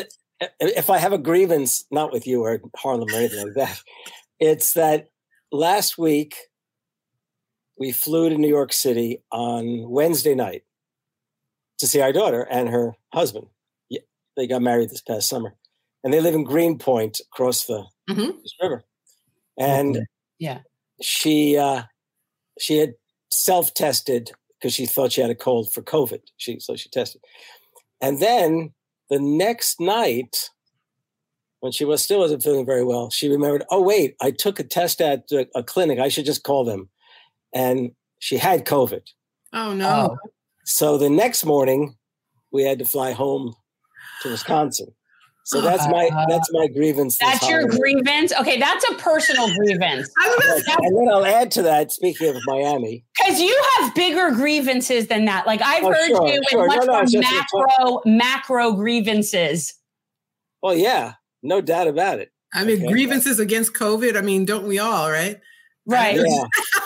so Margaret, that is the key. That is the main first point. What we do on Festivus is it's called the airing of grievances. And it's generally what, how does he do it? You know, how does that? I got a lot of problems with you people. And tonight you're going to hear about it. so that was Jerry Stiller doing that and the thing. And so that's everybody hmm. goes around and basically airs their grievances. And I think the point of that is more for against each other, but we're gonna we're gonna do it just in general. So uh, do you have a good grievance, Margaret? I have, I have so many. I okay. Wish, you know, sometimes I'm I'm in this mood now. I feel like ignorance is bliss. I know too much. So I have so many grievances. I'm like, I hope Zelensky went home already. I I wish we didn't have a maniac mayor. It's like Oh yeah, so, yeah, yeah. You really do. Oh, so is there has something happened with this guy? I know he like we were not supportive and not a fan back in the, their race. No. Uh, well, why don't you, Margaret? Would you please uh, air your grievances about Mayor Adams because I think a lot of people would appreciate hearing more. About I would. Okay. Well, we have a mayor who's not very bright, just to be blunt about it. He's a former cop. He still has a cop mentality. He talks about crime all the time. Uh, crime actually is better. I, you know, I've lived in New York since the 80s, and there have been other times That's when I new really... slogan. Crime is better. yeah, better crime. Better crime in New York. But I talk about how dangerous the city is. And it's like he makes it seem like this dystopian hellscape, which it isn't. He helped the Republicans um, with this talking point. The Democrats lost control of the House because Republicans flipped these seats in New York. This crazy man Zeldin almost beat the Democrat, oh. who I'm not crazy about herself, but by talking about crime, crime, crime all the time. And um, he shows no leadership on any important issues. He's not thoughtful. Uh, he doesn't have a big vision. He everybody in on his team is as, as dim as he is. So I really feel like he's, I actually counted, he's the sixth mayor that I have uh, uh, gone through wow. in this city. And he's the one who's the dumbest. I just, I have to say. Wow. Uh, he's horrible, horrible in every way. He, and my understanding from having been in the city just for that little bit is, and I saw this probably after I left the city, he has now made uh, made the point of saying that vast sums of money will be cut from the budget on for libraries and yeah. other social services. Right. So, and then to, I mean, I don't want to take away from your grievance, but I think the whole New York Democratic Party is grounds for a grievance. They are. They are really. I'm glad I'm not a Democrat anymore. Right. Margaret's not a Democrat. it's like, oh my God, they made the case for me. Um, they, these Cuomo cronies are still around running the Democratic Party. They lost those seats. They lost these ballot initiatives last year that Republicans campaigned against. I mean, they are really their their whole ethos is beating up on progressives. That's what they do. Yeah, that's that's, that's right. what they see their goal is is keeping progressives out of office. And if should one should sneak in, making sure they don't do anything progressive. So they were very much not interested in fighting Republicans. So they lost these seats excuse me, and uh, Governor Hochul, uh, Cuomo's uh, successor, she's awful. She's she's horrible. who's, who's, this judge she's appointing? Who's a, a conservative wow. judge? Yeah. Um, anti anti-choice and anti-labor. And to the state supreme court, these people are dreadful. She gave, uh, was it a? I think it was a was it a billion dollars for a stadium in Buffalo? She's from Buffalo. Yeah. Of course, all these sports teams are owned by billionaires, but they always Don't have their hand out. I, I'm dead set. No, but stuff. when you say Buffalo, that brings to mind. You want to talk about what made me, I think, just have no care in the world for this your Democratic Party was how they treated India Walton, because when that happened, like the fact that she won the primary and they still did that against her, I'm like, these are not. This is not one of these. One of these guys I'm talking about, Jay Jacob. Oh, horrible. He did because she she defeated the mayor of Buffalo in a primary, and they did everything they could to. I mean, the mayor was a Democrat. I can understand that, but to call this black woman akin to the KKK because she beat one of the establishment uh, uh, Democrats. Uh, so these people are absolutely dreadful, and yeah. we, we they need to get rid of them. And some Democratic elected officials have started to speak out against them, but it's a little late. A lot of um, a lot of damage has been done. So people yeah. behind their names in New York are my I, I have many grievances against so, them. Harvey, what happened? Wait, wait can I just foot, can yeah, I footnote? Yeah. I want to footnote something or yeah sidebar something Margaret just said, um, which is fundamentally essentially true, but not always true. The sports teams are not always owned by billionaires. Okay, here we go. Please, yes, let's do this because it's very important. Okay. There's one thing that the Packers have over the Dolphins. Let us please address this because I, I please say it because it's important. I, Margaret, I don't know if you realize, but the Green Bay Packers are actually owned by the city. Yes. Well, actually, by the fans. So the people of Green Bay actually own them. The, the city fans. owns the stadium. Uh huh. The team itself is owned as a in, in a trust fashion, and those of us who have shares of stock, which we bought over the many years, do not receive dividends on it. It's more, of a community commitment. But the point is that there is no owner other than the tens of thousands of people who have that stock, and they can't move the team.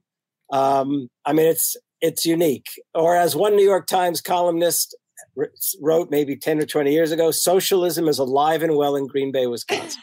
Yeah. Very good. I'm glad. I was about to say, I was going to make a little joke, sounds socialistic, but it's a great yes. team.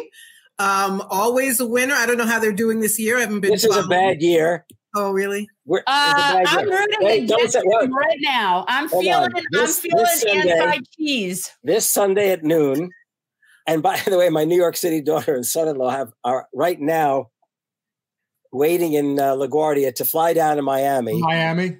Okay, for game. this game and to see his side of the family a bit. Well, he's actually from New York, but they're down there uh, wintering.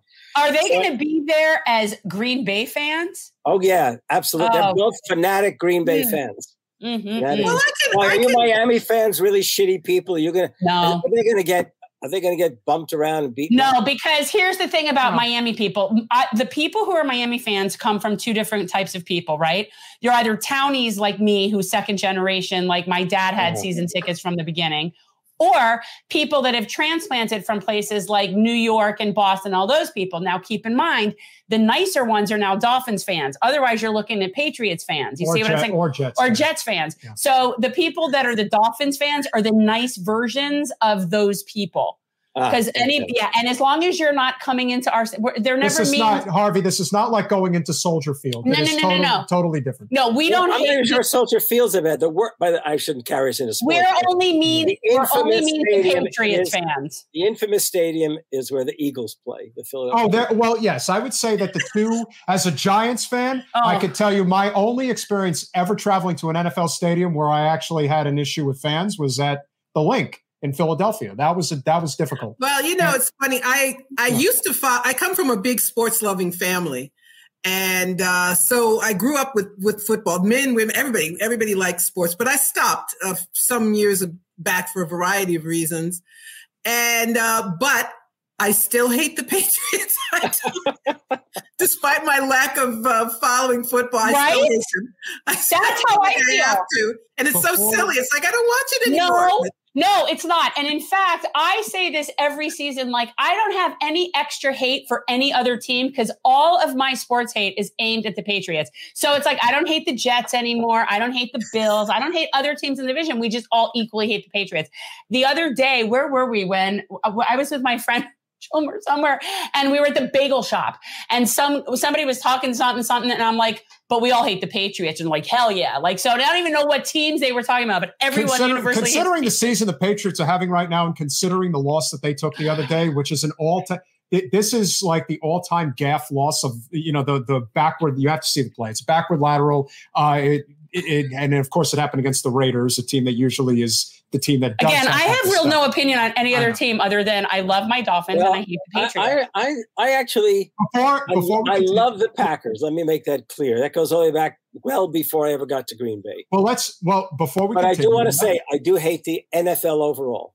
I'm sure you well, do. The, well, I, I am. Uh, it does not surprise me in the least that you do. I love I love the NFL. I hate the I hate most of the NFL owners, and I think we can all agree on that because they're all a bunch of greedy billionaires and just figuring out their own way to screw the American worker. And it's been happening. Harvey, we have a friend of yours here. Why don't? Well, it's he's everybody's. He's everybody's friend. friend. Oh, that's right. That's right. He connects all. Actually, this is who connects the two of you. And considering where this gentleman is located, he can definitely attest to the fact that M&T Bank Stadium in Baltimore was built on the back of the working This is class interesting taxpayers. that you. Now it's really funny to me that you guys have never met because you're both connected to this person. Max Alvarez, welcome back to Generational Change. hey y'all, thanks for uh, having me. And I, I was shouting in the green room, yeah, fuck the Patriots. That's a good grievance. Oh god. Yeah. That is, well, that, is a, that is a perennial grievance of, of mine as well. So yeah, happy well, holidays you know to all of us. Well, as a well as a Ravens fan, you are one of the few fan bases that did get the best of Belichick and Tom Brady a number of times, including at Foxborough in the playoffs twice, I believe. It always so, comes down to sports. sports wait, Matt, Are you now a Ravens fan? I'm a I'm like a fair weather like Ravens supporter. I'm a I'm a beleaguered Bears fan at That's heart. I remember. That's um, but we don't have, we don't have a whole lot to celebrate. right now, I'm just I'm just licking my wounds because I lost my boy Jonathan Taylor in the middle of the fantasy playoffs, so I'm screwed.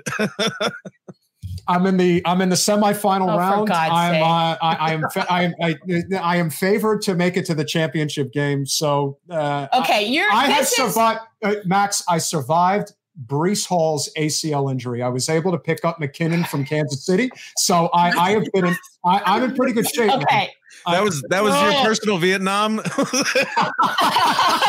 now I have another grievance. It's too much. I don't know what you're talking about. We, fantasy football cannot count as an actual grievance. Okay, well, no, we're we're talking. Well, you about- know what? If we're going to talk about a real grievance, let's. Th- this is the labor panel. This was specifically done because we need to air the grievances on behalf of the railroad workers of this country, yes. who literally took the shaft from our I'm the greatest labor president this country's ever seen. Uh, oh, yeah. President Biden, uh, who everyone is touting as some great president, which he's not. Wait, uh, Margaret, are you working on the next chapter in your book for him? Please tell me you're, you're working on Actually, I am. I am, Good. yes. Because I am curious to see what that chapter looks like from the presidential. I, you know, this this whole thing with the railroad road workers and this phony vote, he could give them paid sick time with an executive order. Exactly. And exactly. it's like, and and this whole thing with this, these phony progressives was the best deal we could get. It's the best thing we could do was the only vote. You didn't need to vote. and this right. covering for him and the way the corporate media cover for him and never say what I just said. Because right. Obama's executive order, uh, he signed an executive order which forced all federal contractors to provide sick days, but it specifically excluded railroad workers. So all Biden has to do is his own executive orders and put a railroad workers in it. That's it. That's all. Yeah, no. I, I, it's amazing to me and hor- horrifying to think that no, you, you co- I mean, I know Max, you've been covering all this kind of stuff. I mean, it's really astonishing that Biden could get away with.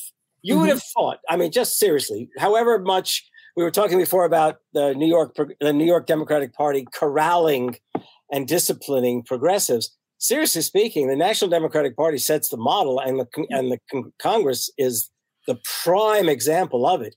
Yeah. Because there is no way that something calling itself the Progressive Caucus should ever have allowed Biden to get away with this stunt. No, not. I mean, it's un, unfathomable.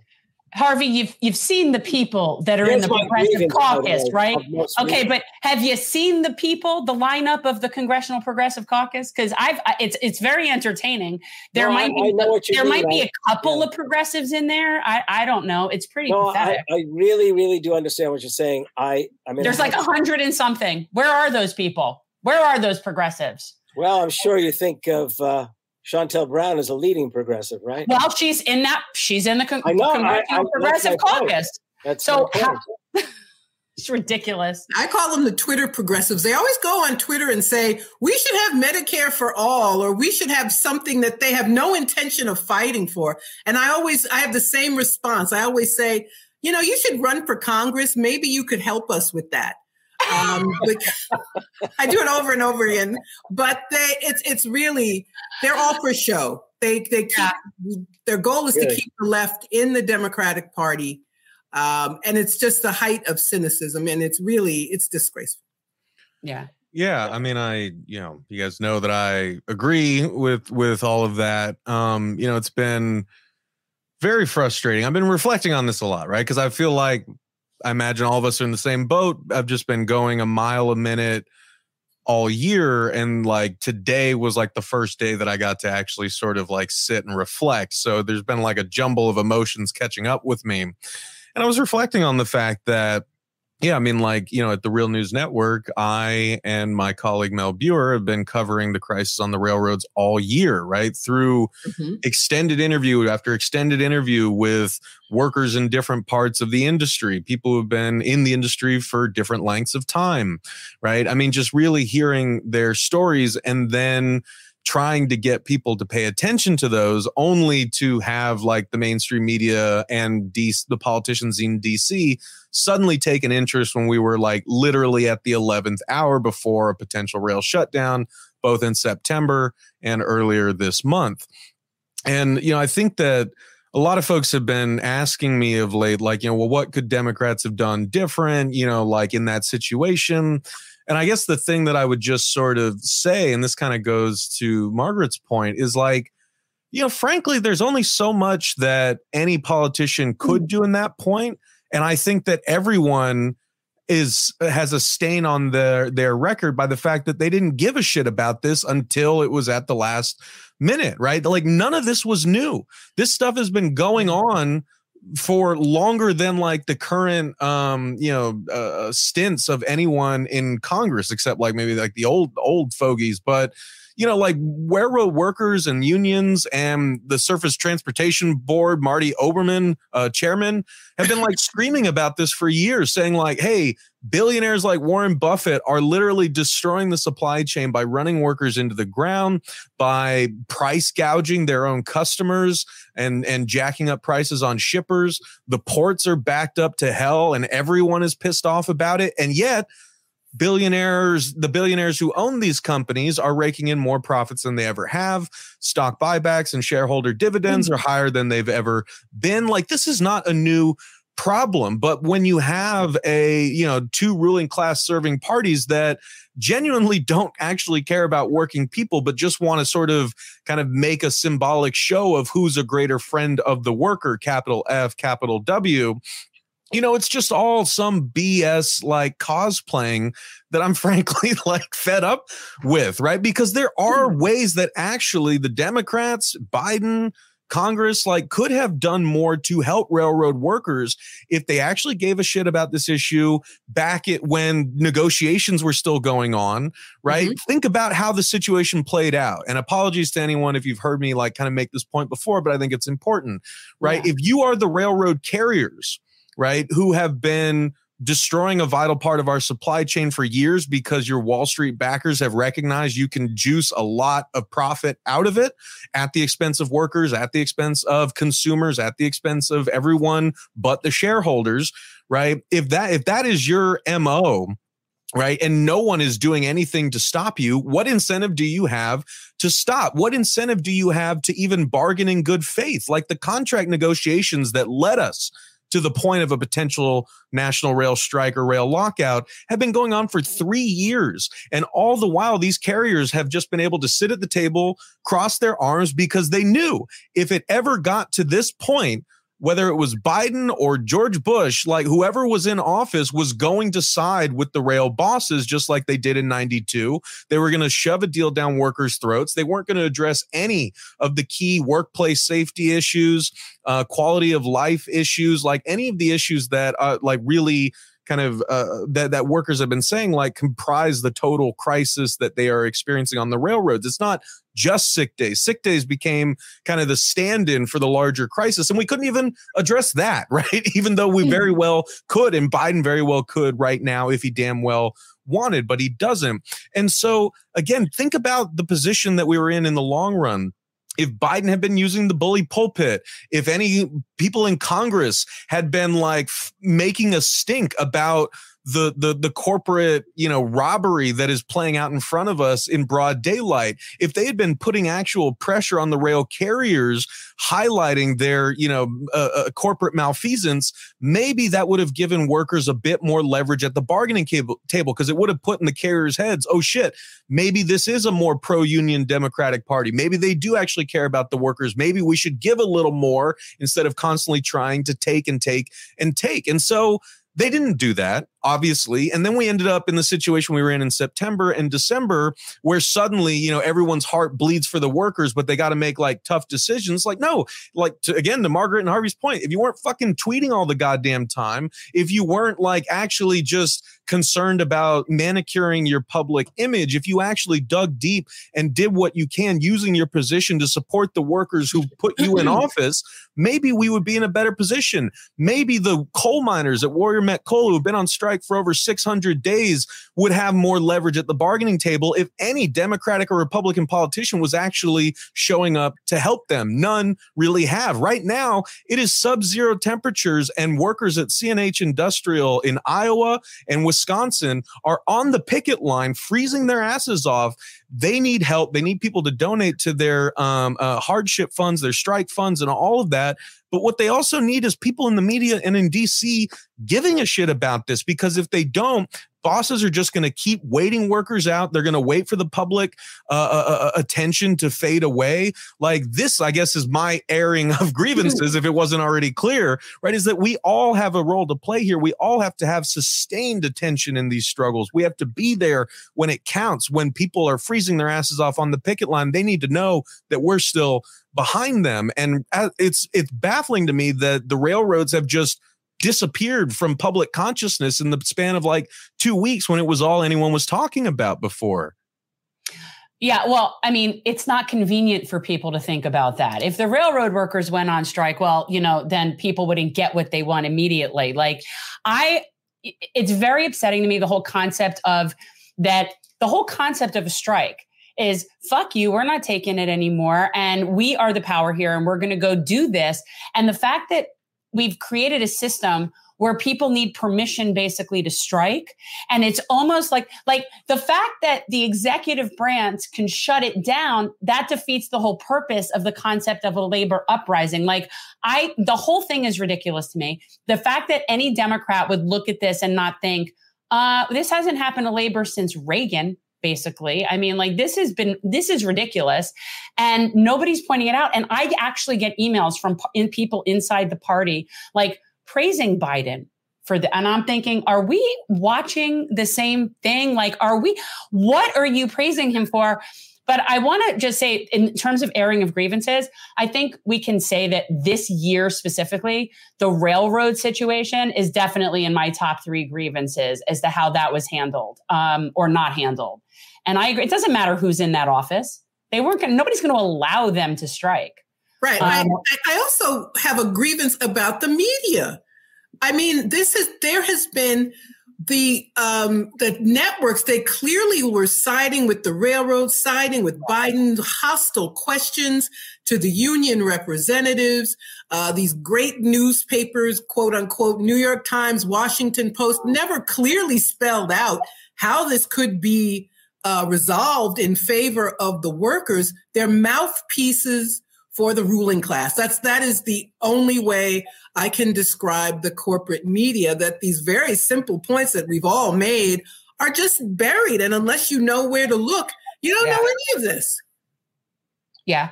We're fighting and I know it isn't just sick days quite honestly, but Max, whatever it is, right?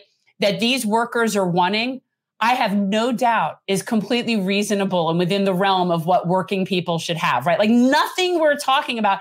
The fact that they're fighting over it, that's shameful. Because whatever it is, and I don't need to know every little technical point of it, I am sure that it is all within the realm of how workers should just be treated in general. And the, and that our president would step in and say, yeah, no, just, you know, be happy with the crumbs that you're getting and, and go home. It's insulting. And it is amazing how, you know, collectively trained SEALs, uh, the vote blue no matter who crowd really is. They say, oh, it's all the Republicans' fault. And I said, uh, the president asked for a bill to prevent workers from striking. Like what? What? What? Are, what universe are we living? I, I mean, honestly, it, like Margaret, when you first came on, you said uh, it must be good to be stuck in the matrix. I'm like, yeah, I guess for them it is because they just will not look at reality the reality is we have a shitty president and the yeah, worst possible time, yeah. and, the, and the worst possible time to have a shitty president is when a, a populist uprising on the right which can lead to fascism is happening because people are getting sick of this shit and yeah and please understand that you could see this in a few of the republicans who voted in quotes on the side of the workers okay you know the right-wing populists like hawley okay who are who have been smart these last few years. I mean, I, have I've written about Hawley in particular. They are making a gamble that they can pull off this kind of right wing populism without necessarily screwing capitalism. And that is their plan. I mean, look, I mean, Hawley has ambitions, but generally speaking, he's not viewed well by a lot of the corporate, you know, which is the overwhelming majority of the Republican congressional um, seat holders he's not viewed favorably. And but there are others like him. He knows, he knows how Reagan got elected. Yes.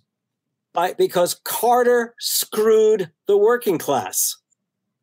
And workers did not turn out to vote in 1980, and Reagan beat Carter.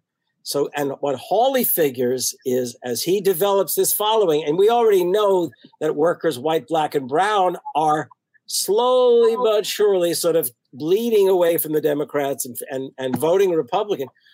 These folks are going to be smart. As long as the Democrats are only worried about their, you know, upper middle class uh, suburban voters, they'll lose the working class. And, you know, I mean, frankly, I mean, I, I wouldn't blame any of them for, for, for not turning out to vote, given what they've seen. I mean, seriously. Yeah. yeah. I think I mean I think that that makes a lot of sense and this is something that I think is is needs to be on all of our radars kind of moving forward, right? Because obviously Republicans are going to be Republicans. They're going to cynically try to court uh, a betrayed workforce. Um, and it was the Democrats who betrayed them, right? So, like, there's no way to deal with that situation by just pretending like the Democrats didn't betray workers. Workers aren't stupid. They know they got betrayed. If you were trying to convince them to stick with the Democratic Party, you should at least give people the respect of of acknowledging that they're you know not dodo birds right and they know what's happening to them and they can see what's in front of their faces they're not stupid and they have memories and we have memories yeah i mean like and and you know, I think that I hope that those memories serve us well when we're also evaluating the claims made by Republican lawmakers, right? Josh Hawley's a great example. You're right, Harvey. I mean, he's a very uh, shrewd operative, right? He knows the waters he's swimming in. And if you get sucked into the presentism of his performance, right? If you just look at what he's presenting you in the immediate term, you might be convinced by him. But if you just look at his goddamn voting record for two right. seconds, you'll see that this guy will sell you down the river the second he gets the chance to. He yeah. just had another layup vote. He voted against the the the workplace, the Pregnant Workers Protection Act. Like, how big of a slam dunk is that? Or like, it's not even a slam dunk. It's just like should pregnant workers like have additional provisions so that they don't have to lift as much heavy shit or they can sit down uh you know a little bit more? Like in any civilized country this would not even be a discussion. And yet here in the good old US of A it is. And not only that Josh Hawley voted against it right? So like again that's just one small example of how they don't give a shit about you. They really really don't. And i think like it's important for us to recognize that because yeah like the more that Democrats give Republicans these layups where like Ted Cruz can fist bump Bernie Sanders and, and act as if he is like some sort of, you know, like blue collar whisper, like that shit drives me nuts. Like, because I'm like, these guys do not want to do anything to help you. They, they, the Republicans have been actively fighting to uh, kill the National Labor Relations Board. It, I, it may still be the case. It was a couple months ago, but the most amount of Republican complaints that had been filed against a single agency during Biden's term were filed against the NLRB. Like they hate that thing. They want to kill it. They do not want workers to be able to organize and build power in their workplace, to be able to freely exercise their human rights uh, like organizing without fear of um, being fired or retaliated against uh, with surveillance, so on and so forth. Again, this is real basic shit, but yet the NLRB, because Republicans hate it so much, hasn't had its budget raised in a decade. And yet we finally got a budget increase uh, this week. I mean, I think we'll know by the end of midnight or by midnight tonight, but it should be there. But even then, this is a perfect example. So Republicans have been fighting to kill this thing. Thus, the budget hasn't been raised in 10 years. Inflation keeps going up. So essentially, its budget has gotten slashed every year over the past 10 years. So what is the Democrats, you know, like solution to it? Not raise it for nine years and then raise it $25 million which is like way less than anyone was asking for right? Because in the in the grand scheme of things that's not going to be enough for the nlrb again the beating institutional heart that is supposed to be able to safeguard people's democratic uh, rights in the workplace uh, and it it does the best that it can with what it what it has. But things move so slowly through the NLRB. They don't have enough people. They don't have enough uh, resources to deal with all the unfair labor practice charges coming in from Starbucks. Uh, you know, all the organizers who are getting fired, the stores that are getting closed. Like it's a mess. So again, this just goes to like if the Democrats really wanted to prove to people that they are a pro union party or they are pro worker, these are tangible things they can do to actually support the people who are supporting workers. I don't need you to be out there like, you know, leading the labor movement. I just need you to not be getting in the fucking way of it. And that's what Democrats have been doing for so long, right? Yeah. Well, it occurs to me that in this country, that's the whole purpose of the party system the whole purpose of the party system is to basically be the facade that allows us to think that we're actually having a voice as the working class when in fact we do not. And maybe at some point there have been points in the history where we did have some more labor oriented people in parties and labor had more of a voice politically, but we're just not there now. So what we're talking like if let's just strip away because you guys all understand this very well. Let's just strip away the Democrat and Republican thing for a second and look at it like a real left and right situation. And if we did that and you had it where, okay, we're fighting for the workers, that would be the left. And then you would have this sort of authoritarian um, dictatorship all the way on the right. And I think that the parties interfere with everybody's ability to understand that we're all the proletariat. Okay. Like this is a class where we're all over here. And these parties do a very good job, both of them, of convincing certain people that they're not with us. So if you just maybe you could be like us, maybe you could be a billionaire like Elon Musk if only you do this and you vote with and they don't see it. I Those promise parties, if I'm ever a billionaire, I will not be like Elon Musk. you couldn't ever be a billionaire because you're not willing to do what it takes to become a You're not a, so, billionaire. you're not a sociopath, Harvey, although maybe But you are. We I, I also think we have to acknowledge there's collusion between the two parties. oh Yes. yeah. like um you know it's like pro- professional wrestling where people allegedly are enemies. When they're they really aren't. They play to certain issues so republicans will convince people that kids are being groomed or something like that. Instead of actually doing anything for people democrats will say i'm for a woman's right to choose except when they can prove it and do something about it. But they we have an oligarchy in this country and they run the duopoly and Yeah. i think that is the sad The collusion, and by the, and the collusion is, is a fabulous theater. It's because the collusion takes the form of a conflict. Right. Well, that was going to say, Margaret, you don't you don't believe that the real impediment to progress has been Joe Manchin because we here believe that we need to vote Manchin parliamentarian in 24 because these are the people with the real party and the power in the party. These are the Democrats with the because all of the things couldn't happen because of Joe Manchin. Sure, sure. No parliamentarian Manchin Sinema. There's always a bad cop. Uh, you know, they we would do this if it weren't for you know fill in the blank bad Right. cop this year. What if Uh, there were no parties and just all the working class people and the people that, you know, realize it's really a very small group at the top and we're not invited mm-hmm. and it's the rest of us? What if that happened? Because if all the people in the Republican Party and all the people in the Democratic Party who really did believe the same things but have been lied to and pulled into these tribal things where they don't even know what they believe anymore because most people don't even know what their party stands for, what's left versus right. They know talking points from Fox News and MSNBC, and they sit there and fight with each other when they don't even understand this shit. So if there were no parties and we just said, okay, all the people who think that working people should be able to live nicely for working 40 hours a week all come over here, it would be a very different grouping that we would have. Have I ever did I ever tell you on this program about my effort to get a leading member of the Progressive Caucus to introduce the idea of a 21st century economic bill of rights to the caucus? Have I told you about my encounter? No.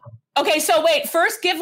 So, Margaret, I don't know if you're familiar, but Harvey um, and um, Alan Minsky created this 21st Century Bill of Rights. Well, you didn't create it; you added to what was FDR's. Right, and there are and there are other academics from Mark Paul, young guy, to Darrick Hamilton, who's up at New School for Social. So it's this idea that is like this 21st Century Bill of Rights. By the way, message before I forget: Steve Grumbine really needs to talk to you one on one about something having to do with hi- history and FDR.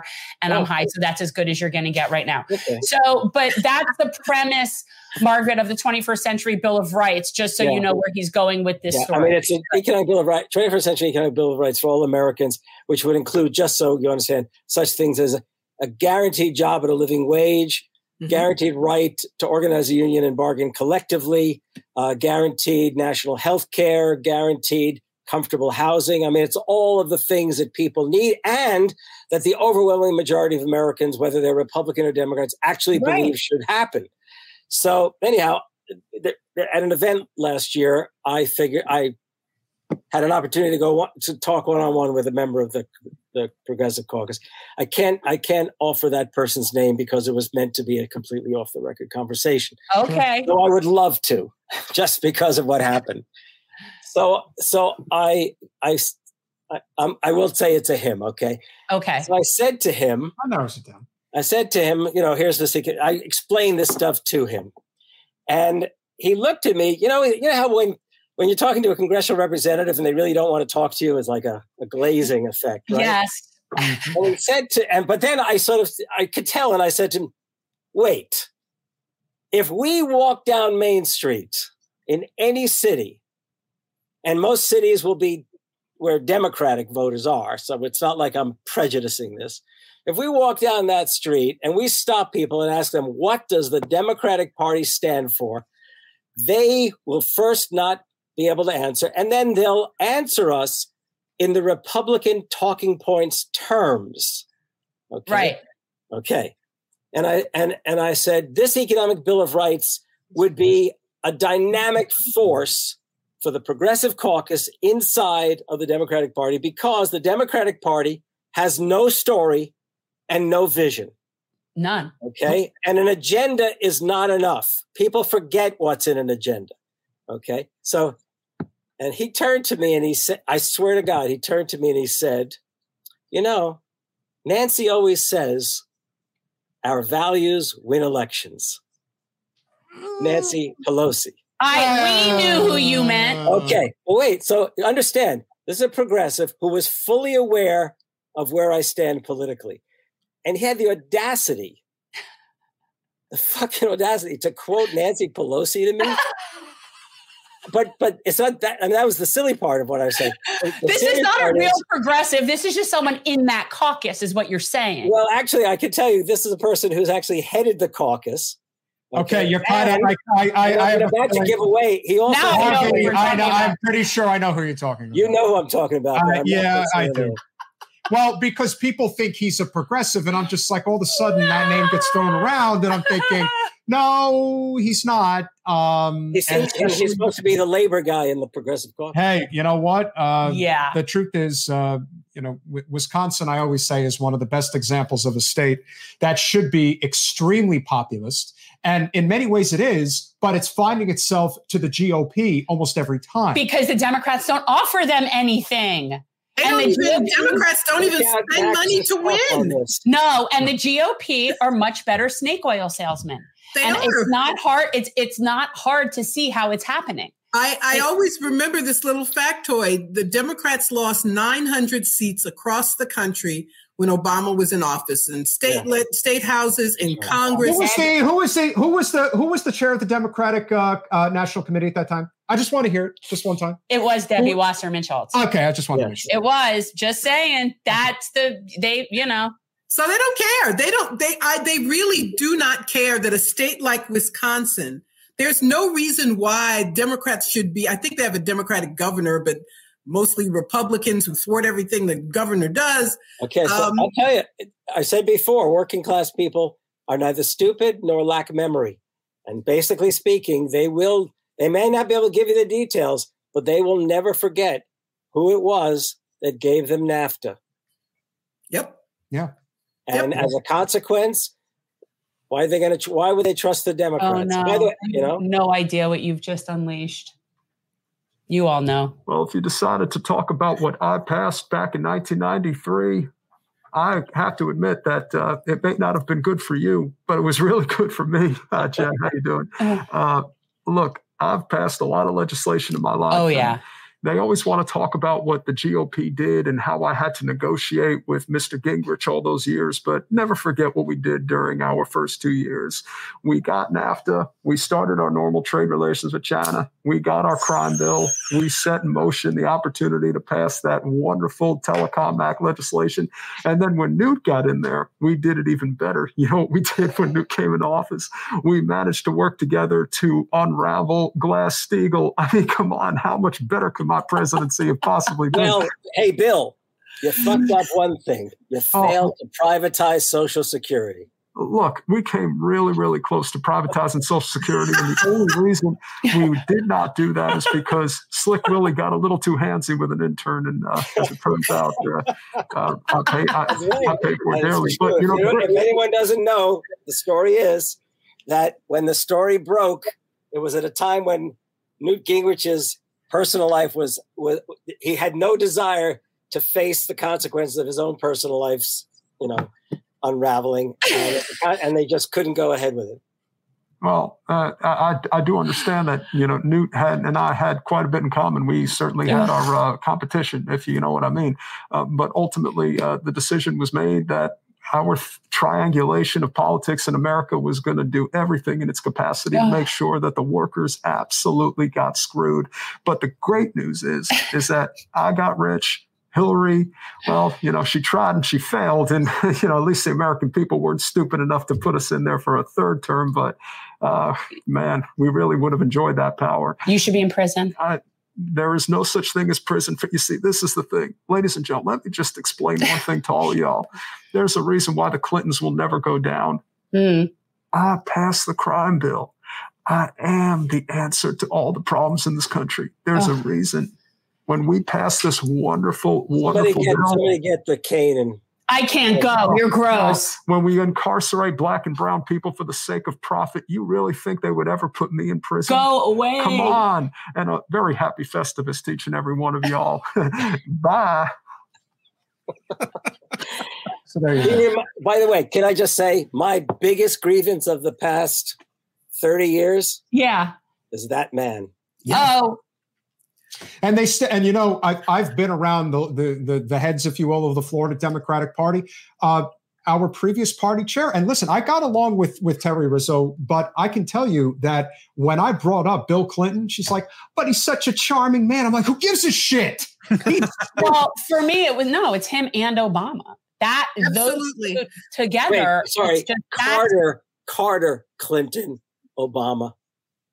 Yeah, Well, we haven't had any real. I mean, I, I'm one of my great embarrassments. I guess it's a, I don't know, a, a grievance against myself is that I voted for Bill Clinton. I look back, I was like, oh my god. I, I mean, I two of us. Yeah. Me too. it's so embarrassing. Oh, Harvey. So Margaret Margaret's book is called Prejudential, and each chapter is a president. It's really fun.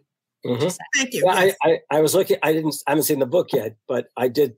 When I saw Margaret was going to be on, I double checked the title of the book. Yeah. Yeah, it's really good. And she does her own audiobook too. Yep, there it is. We have time for one more topic. And what I think is important to discuss, because we mentioned this on the first panel, and this is something Jen and I have been talking about at length. I think we need some form of a national labor council. Now, what that looks like, uh, I think the fine tooth, you know, the fine tooth details, if you will, need to be worked out. But my theory is that even though things are really bad right now, there are tons and tons of labor organizing going around the country, whether it's at Starbucks, whether it's at Amazon. We really need to see it happen at Walmart and a lot of other places in between. There are also people in local unions, bigger unions. I'm not talking about union bosses or delegates. I'm talking about labor organizers, union organizers, people like that. Where The the ground this- people. The working council that needs to come together. We had a gentleman on our show uh, a few months ago that is one of the head of the Teamsters Union, and he made it very clear that they have progressive ideals regarding living wage, paid sick leave, universal health care, civil liberties. He has just as many Trump supporters as he does Bernie supporters in the union. Labor is the great equalizer. And right now, labor is what changes the economic infrastructure of the United States. No matter what issues the Republicans and Democrats are fighting on, they're not fighting on labor issues. They're fighting on wedge issues that don't change the infrastructure of our economy and of our politics. But when labor comes to the forefront, they get together like nobody's business to screw workers. Evidence, of course, with what happened with the railroad workers. What do you guys think about potentially trying to formulate some type of a national labor council for the whatever the goal may be? People will talk about a general strike, but as far as I'm concerned, it's about uniting labor against the oligarchy that is running our country. Your thoughts on that as we wind it down? Sounds okay as long as it's not connected to electoral politics. Agreed. Yeah. Agreed. The Democratic Party has to I- come to I, I want clarification. I want clarification.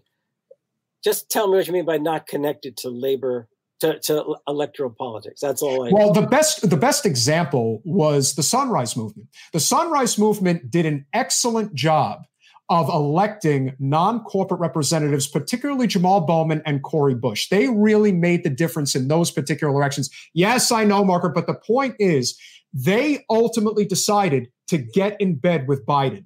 And they did that with no guarantees whatsoever. They basically decided it's okay for us to become part of the Democratic, thinking we're going to have, you know, the Elizabeth Warren, we're going to have a seat at the table. That doesn't do anything. if you are either uh, making policy and enacting what is needed for labor, then there is no point. You basically become a free agent, almost like that third party that people desperately want. As you always say, we need a party of labor in this country. And we I don't don't have know. it. Everybody sa- everybody here says that. So if we have the ability to basically sway elections based on what is and isn't being done, that to me, I think could be extremely powerful. And that's ultimately, it's almost like the Eugene Debs, if you will, movement that led to the policies of Teddy and especially of FDR. That only happened because a galvanized labor movement happened in this country over the course of several years. And then eventually things started to materialize and it had nothing to do with electoral politics. Yeah, no, actually, if I can, just for the record, because yeah. th- uh, th- you're making the, mis- the mistake that too many people on the left make. Okay. Okay. No FDR, you would not have had the labor movement you now have. Okay. Because the National Labor Relation, look, not the National Labor Relations Act alone, the first, the National Industrial Recovery Act of 33 already included in it a clause that workers had the right to organize. The capital found its way around it, and that's when they came back and Wagner got the National Labor Relations Act passed. But it, I do not believe for a moment that this, whatever council you're talking about, should in any way get into bed with politicians. But it is the case that it should that we should not we should not lose sight of the fact that without ultimately shaping legislation, we won't win. I agree that, with that. That's really important. Yeah. And just to just to kind of jump in there with a final thought, because I know we're we're coming up on time. Um, and it's been great hanging out with with y'all and airing some grievances uh, yeah. uh, on on this most sacred of holidays, Festivus. Um, one parenthetical, maybe we'd save it for another stream, but um, I was thinking of you guys because I our like top performer on the Real News website over the past month is actually a podcast interview I did with Mike Prysner about Ron DeSantis's time in Guantanamo Bay. Right. Uh, and it's some really fucked up shit. so like yeah. uh, I would I would recommend folks, you know, you know, it's a uh, fair warning. You know, uh, there's an interview with a, a, Guantanamo detainee, so the details get pretty graphic, but it's important listening, uh, especially for a guy who has managed to hide his military, like you know, past. I think quite well. Um, but we're talking about someone who wants to be president in two years, so we should know about this stuff. But in terms of labor, um, you know, the the historian Toni Gilpin had a great line this time last year, right? Because we're all rightly excited about the fact that unions, in terms of public favorability, right, are you know like more supported now than they've been in like my lifetime.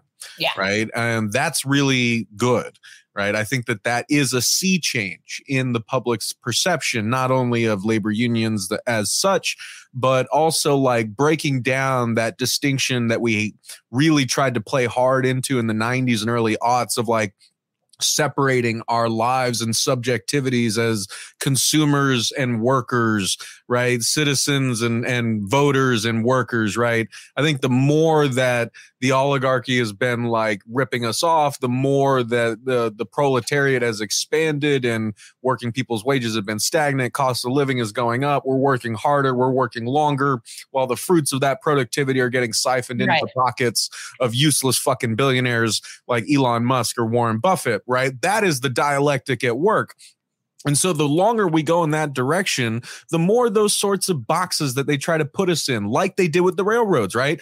oh, you, you know, like you as a consumer are about to have Christmas taken away from you because of these greedy workers who are going to go on strike. Less and less people bought into that shit than they had, I think, in yeah. the 90s and even in the 80s. Like, that's good. I think that's a really big, significant sea change. But what Toni Gilpin rightly pointed out last year, especially when we're talking about labor's relationship to electoral politics, is that labor does not need to be liked. Labor needs to be feared in that yeah, realm, right? And I, when I say labor, I mean all of us, right? Kind of building on what you were saying, Jen, about yeah. us being in the proletariat or us being in what Rick Wolff called to or said to me on on an interview at the Real News, the order taking class as opposed to the order giving class, right? I really like the way that he puts that because and if you're watching this stream, you are not in the latter. You are not in the order giving class, right? None of us are, right? So it just well, there could be there could be a there could be a spy for them watching. That is possible, right? Well, we have Bill we have Bill Clinton. That's an exception, yeah, right? But um, you know, like in that regard, like yeah, like the uh, we need an independent labor movement that puts the needs of working people at the forefront right of the, yeah. the ledger of society's priorities these aren't things to be negotiated over these aren't you know like quote unquote special interests for certain elected officials to juggle in some sort of, you know, like Rube Goldberg, like political coalition. like, no, these are non negotiable necessities that working people are demanding, right? And like they are going to put the fear of God into you, not just because they have a voting block that will vote with our class interests first, right? but because we are a powerful force to be reckoned with. That is the missing piece that I hope we carry, you know, the motivation into 2023 to build out that yeah. part of this budding kind of re revivifying like labor movement, right? That is why I preach so much to folks that this isn't something happening off screen. This isn't something happening in another state. This is happening where you are right now. Your neighbors, your coworkers, the the the coffee shop that you go into before you go to work, right? That sort of worker unrest is everywhere and more and more people in different types of industries are starting to rise up for many of the same reasons. Now, the point that we need to kind of pick up on is we need to connect those, right? Because it actually doesn't happen as much as you would think. Like, just to give one example, and then I promise I'll, I'll, I'll shut up in a second. I had a, a live stream at the Real News Network uh, last week that I was very proud of. I had a railroader on, Matt Parker. I fucking love that guy. Uh, engineer out of Reno. Um, I had uh, a striking worker at Case New uh, or, or, CNH Industrial in Iowa, um, Marcus Derby. Uh, we had someone from the University of California strike, someone from the New School strike, someone from one of the newspaper strikes, the the one that was going on in Fort Worth, right? Um, we're always told that like these segments of the working class have nothing in common with each other. That one side is the more uh, uh, is the more true blue working class and the other isn't and like it you know even a lot of leftists like love making it seem as if like it's some big logical puzzle to figure out like how can we possibly build a working class coalition? I'm like it's not that fucking hard. First just talk to people and also get them in the same room and we can actually win this thing. Mm-hmm. like like i said we had these workers from all over the country different coal miners. They were, they were uh, Haeden and braxton wright were on that call as well from warrior met coal.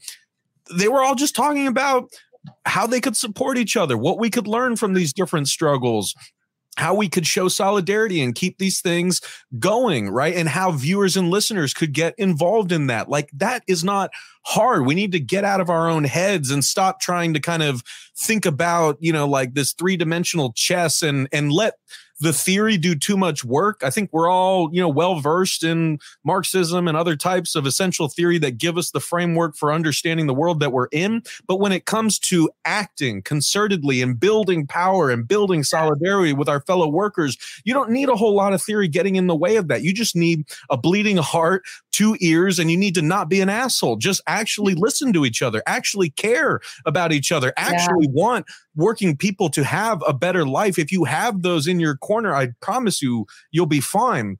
And so I wholeheartedly endorse this idea of building in whatever form it takes, right? At least the start building the infrastructure where through which different segments of the labor movement and the, the labor movement to be can start coming in conversation with each other, start learning, start having conversations that are maybe better had amongst ourselves than online, you know, in front of everybody, right? Like the, these are strategic questions that we have it within us to figure out.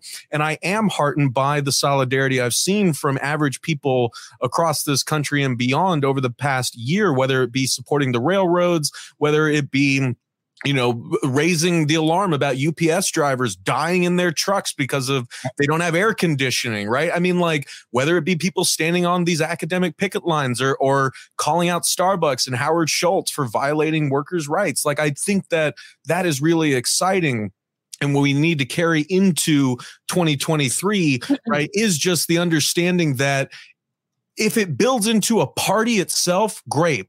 That may not necessarily be like the kind of end result of the of the kind of working class cross industry, cross state solidarity building mission that we're talking about here. But what I think we need to understand and why I find so much hope in the labor movement as such, right, is because everything we've been talking about, everything that we're the throughout the past hour, right? This is the common theme is that this is what happens when you live in a society where power decision making power is concentrated in the hands of a very select few, uh, a small group of people who are, as Margaret said, working together by and large throughout most of the goddamn year, right? They make a show out of like being enemies when it's convenient for them, but by and large, there is the ruling class and, and its lackeys serving its interests, and then there's us, right? And we need to advocate for our own interests. And when working people take that fateful step, even just to tell their own manager, hey, you can't talk to me that way. I'm a human being, right? Or, hey, I'm a human being with a life and a sick kid at home if I'm telling you like I need to go home, I need to go home, right? You know, like you don't get to determine, you know, like the conditions of my humanity just because, you know, you have manager on your goddamn name tag, right? Like doing that changes you. Not accepting and abiding that arbitrary authority changes you. It makes you more the kind of person to realize that you have it within your power to change your circumstances. And you can actually do that at a better, more effective, and bigger level if you work with your fellow workers. And so, what I find so hopeful about the labor movement is that if we win, if people through the struggle learn that they can actually change the world that they live in, they don't just have to accept whatever the ruling class gives us or whatever just happens to us by forces beyond our control.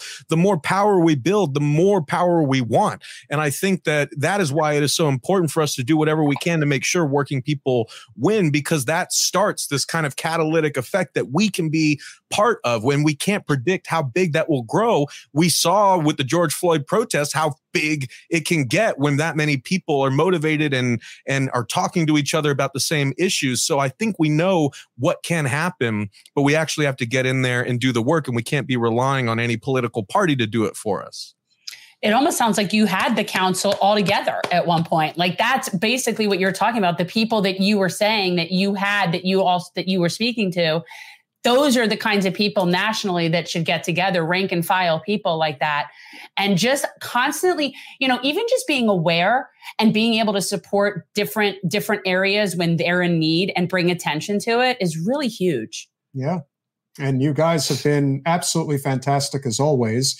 Uh, I think these panels need to happen like every couple of months. To be well, honest, it's just always I mean, fun. But it's only there's know. only one Festivus. Well, there is only one Festivus, but we could be talking labor all the time. We are actually we can always do it on Valentine's Day. Yeah, well, a Hallmark holiday. So, and right? I we didn't necessarily say this, but this is the Festivus pole because Festivus you have the pole, and it has to be a plain aluminum pole because tinsel is very distracting, according to Frank Costanza. Tinsel is very distracting. And we are Keep giving out- I picked Margaret to whoop Harvey's ass. oh. So these are the Festivus pencils that we will be giving out to our top super chats. I have three packs of these, and they are really funny, guys. But there's a lot of good Festivus Festivus material in here. You guys have obviously been fantastic. And Max, I will be shooting you a message. We are supposed to have a railroad workers panel uh, very shortly.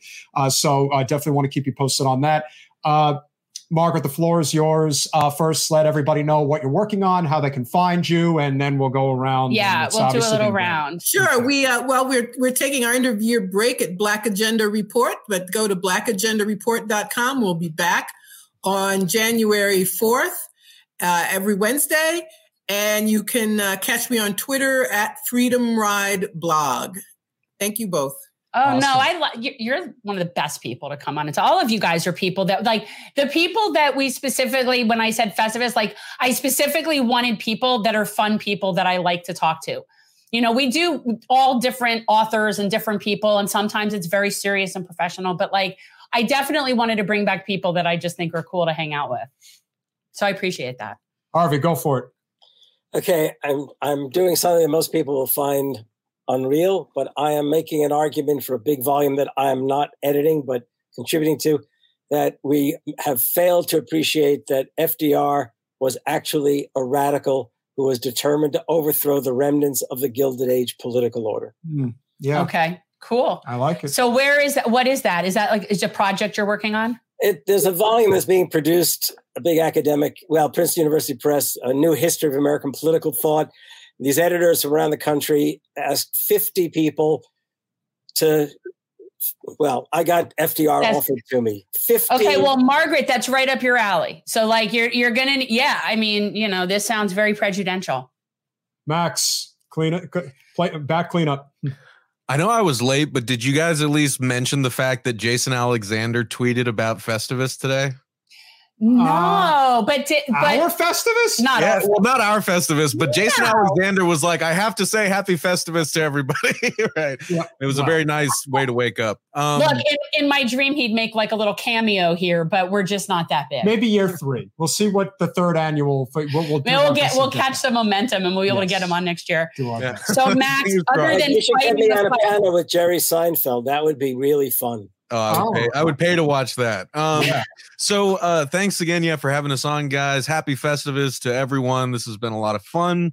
Um, I too, uh, and and the team here at the Real News are taking a much needed break after a very exhausting year. So thank you to everyone who watched, read, listened to, and supported us. Uh, we are in our end of year fundraiser right now. So if you want to support uh, our producing of the Chris Hedges report, the police uh, accountability report, Rattling the Bars, founded by legendary Black Panther and political prisoner Eddie Conway, right? These are weekly productions that we put on. The Marc Steiner Show, my podcast, Working People, like all of that comes from the viewers who support us. Um, so please, if you can, head on over to therealnews.com forward slash support. Support our work. realnews.com on you know what i've been like following that and for years now like for years back when it was like two people doing it and um it's it's really good people i highly recommend um checking out the real news Can I just Got add one other note? Go yeah. Because I don't think I ever talked about it with you guys. My very first book published back in 1984. yeah has been what is it? reissued in a, in a third edition. All right The British Marxist Marxist, historians. historians. all right Yeah. Buy, buy my book too while you're at it. Yeah, everybody, Yeah. And, and yeah, and I I love that book. I love that book. I love, love the people in that book, and I love that they're real. I love the burlesque dancer. I think that she, that that that that's my favorite. I don't know. There's a lot of good characters, but they're real people. But it's Thank really you for cool. reading it. Max, great Yeah. to see you. Margaret, nice to meet you. Always you two Floridians. It's great, but go pack, go on Sunday. Uh, Oh no! Margaret Kimberley, Harvey Kaye, Max Alvarez. Bye, Thanks so much, guys. Happy Bye. Happy holidays. and we have one final panel. I know it's very and because exciting. this gentleman is just such a big deal, I know, he you gets- know you say that, but he's just so normal person. I don't know uh, why it's like such a big deal with well, that. because it's it's well because we have a lot to catch up on because it has been a while, and this time we're getting him with video and audio. So how do you like that, Mathis? Remember last time you you didn't have the video? oh, that's right, because he had a thing. He had a thing, but He had a thing. better. And you guys know him as one of the best streamers out there who is teaching the gaming world about the real economic downtrodden and what it's going to take to succeed. We are big fans of his. I'm sure you are as well. Vaush, welcome back to Generational Change. Audio out. Audio's out.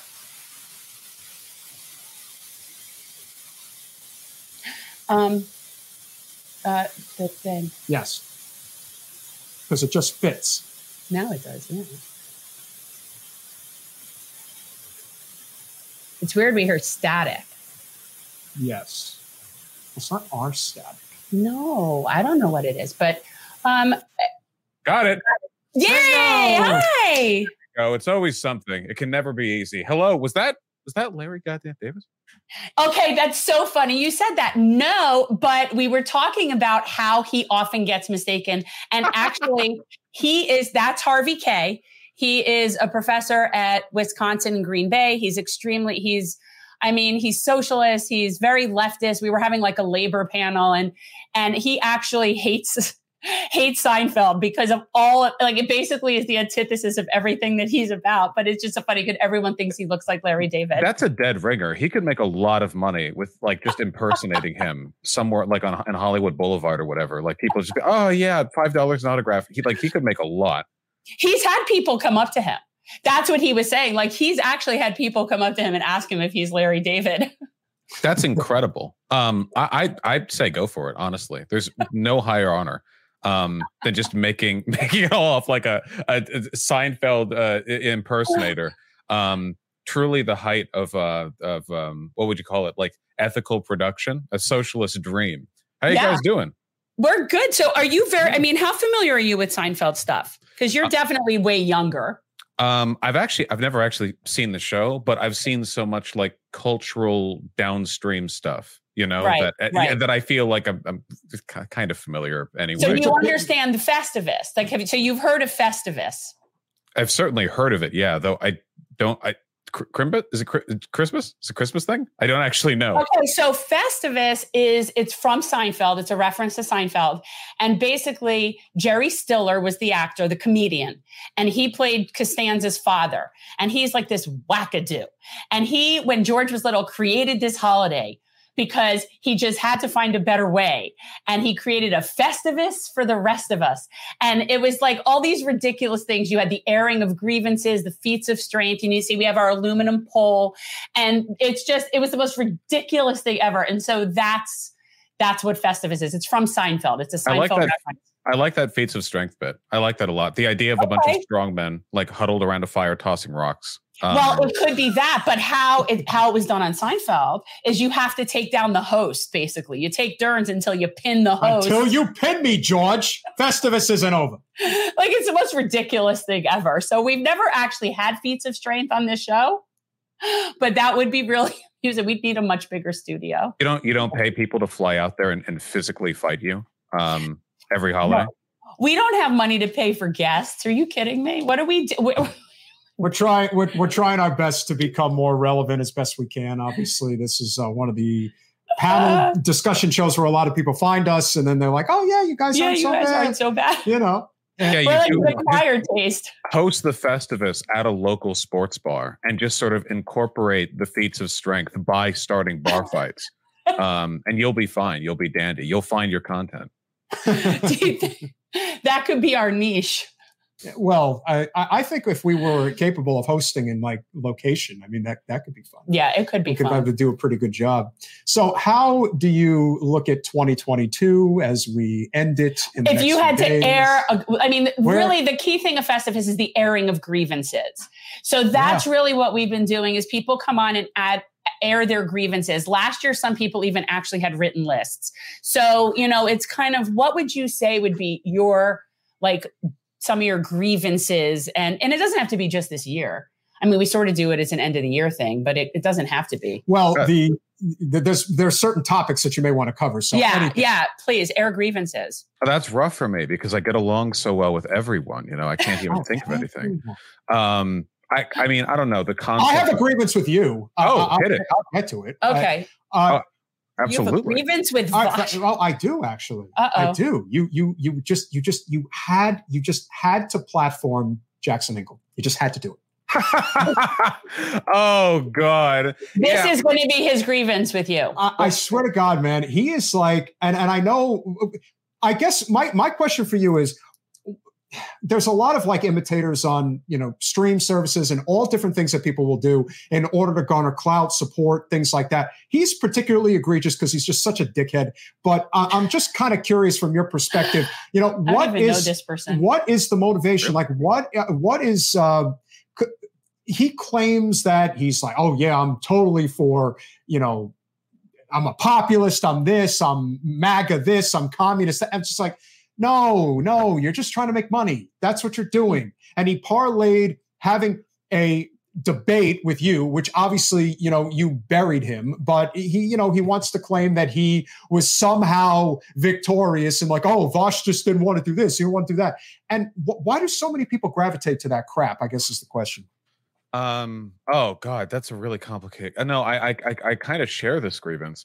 I think um, the big issue is so he used to be like a big Hillary Clinton kind of guy. Um, yes. and people say like, oh, he's changed so much. I don't think he actually has. I, I think that he's always just believed in one thing, which is just kind of like pure power, just like the, the grift in its most absolute form. Like it, like nothing else actually matters. Any belief he has to have that facilitates that is the right one to him. And as a product of that, like it, it seems shit, shiftless from our side of things, but that's, I mean, he's, he's kind of like, perfect for that because he's very sort of naturally spineless. I think a lot of people, especially young people and very um, insecure people whose lives aren't going very well, mm-hmm. they don't, when they go online, whether you're talking about gaming or politics or whatever else, they're not really looking for like entertainment so much as they are looking for like a social avenue to validate their lives. And I think that people like Jackson are really good at providing that because he basically like shiftlessly dips in between 17 different iterations of you know actually this is the correct politics and i'm the apex of masculinity. And if you disagree with that it means that you're in the outside group and you're without worth and blah blah blah. I think it's just a way of like grappling 15 year olds with their parents money but you just wanted to chat with him right like you were just like you'll talk to whoever well he wanted to talk about the conspiracy theory that assad never used chemical weapons against his own people. Um, and, and it, I did a bunch of research on like, oh yeah, you know, the the claims made by this one guy were totally like inaccurate. And I did a bunch of research on that. I was literally researching like the specific blast damage on a building to see if it corresponded to the claims that it could have been a like um Moab that was dropped or whatever, like a big helicopter bomb rather than gas. It, it, I did all this research, and then I like, I actually talked with him, and none of it mattered because he basically just like sat there and went, um, "Well, what if the official story isn't true?" for two and a half hours. So it's pretty, pretty fun. I have, um, I obviously have, you know, my doubts, and I don't know what to trust. I think in terms of, uh, you know, there's like so little that we really know in terms of our government as far as what goes on domestically, foreign policy wise. We know significantly less than that. Um, when I look at what's going on right now, you know, regarding Ukraine, it's one of those situations where if you're going to be anti-war, then this isn't a case of saying, all right, I disagree with the way that the US is involved with Ukraine, but that doesn't mean that you go inside with Putin. It's like if the goal is to ultimately end this war, which is my goal, which I think is most people's goal, however quickly it can be done, then saying that, oh well, I, I totally agree with you know the the side of you know Russia and you know the, everything about you know Ukraine is they're, they're all controlled by Nazis. It's it's this need for uh, not to be contrary. There's like a technical word for it. It's like you're a um, contrarian. Well, yeah, or an opportunist. You know, you're looking you're, you're looking to be um, well, even a contrarian, I guess, could be you know one way of looking at it is to just say, well, whatever is the overall consensus, I'm going to do the opposite. Yes, that is a contrarian. So that that I think is, uh, and there's a real market for that uh, because we are such a divided country right now. And, and a big part of the discussion that we've been having this evening relates to you know the railroad workers and what happened to them. And the fact that labor is really the unifying issue of our time. We have a question. We do have a question. We could we, we could go to that. Uh, satanic cabal wants to know Vaush speaking of ethical co- production may you uh, are, is it possible to have ethical consumption under capitalism? Is it even possible? If not should we even try? Um, you well, I uh, well, I think you should try, right? I mean, I think it's good to try, but ultimately, like the systems are always going to grind out unethical behavior. So there's not really anything that any individual behavior can do about that. Even if you live some kind of like hypothetically perfect, like you're vegan and you take a bike everywhere and so on, you will always find ways to contribute to bad systems. As long as you can acknowledge that and try to do as best as you can in spite of it. I think that's fine, right? I mean, we all try the best we can. Nobody can yeah. be perfect. No. And, you know, the things that they try to convince us are our own personal responsibility is really in their avoidance of handling things at the macro level. And I'm not saying that individuals don't have a responsibility. Like, I don't use plastic straws. If they come, I don't open them, I don't use them because I don't like the idea of a straw that I use stuck in some you know, turtle's nostril somewhere out in the ocean. And so I just don't use it. But that's not going to solve the climate crisis, you know, and I think that they put so much individual responsibility. It's really a good way of shifting the real burden. This is a major problem. So, like, whether or not I boycott a particular business like a Walmart or an Amazon, that's not where the problem. The problem has to be addressed much higher up than that. Like we're we're way past that working at this point. That's yeah, you you have to keep your eyes on the prize. Like the most fucked up thing you can do, I think, is try to leverage your good habits as a way of avoiding systemic critique you know? So because you use the, the, the paper straws or because you bike to work or whatever you get this feeling of like oh well i'm not part of the problem. But in reality like it, it was never that you as an individual were part of the problem. Problem was like this really big systemic thing and you, you're kind of individualizing it in a way that really benefits the people who are actually themselves the problem you know? Right yeah, that's the whole point. That's what they and that's like courtesy of propaganda from the fossil fuel industry and and and all of and whatever plastic production companies and all of that stuff. Like you're only going to get so much information. Yeah, well, I don't shop at Walmart just because I don't like it. And I do think it's a crappy company, but me boycotting it is not going to solve the problem. Right. Like there's a lot of people I know that don't go to Walmart for that, but that's not going to solve the problem. Yeah, boycotts are generally not that effective way of solving systemic problems. You can do it; they can work pretty well in like a localized sense, you know, like the um the black um bus rider boycotts in the South yeah. civil rights. Those are because that's very targeted, that's very local. But like it's like boycotting Amazon. Like, okay, yeah, right. We're we're not reversing this trend with individual action. That shit's gonna take policy. Right. Right. And the problem is, is that all the people, when you have people like the head of Amazon owns the, owns the Washington Post. Washington Post. Yeah. Yeah. Right. yeah. It's like you could see how people might feel defeatist about ever really being able to do anything when the fourth estate is owned by the same people it's supposed to be like protecting us. It's from. like, well, it's like seeing a headline from the WAPO the other day, basically saying that war with Iran is inevitable. I'm just like, God in heaven.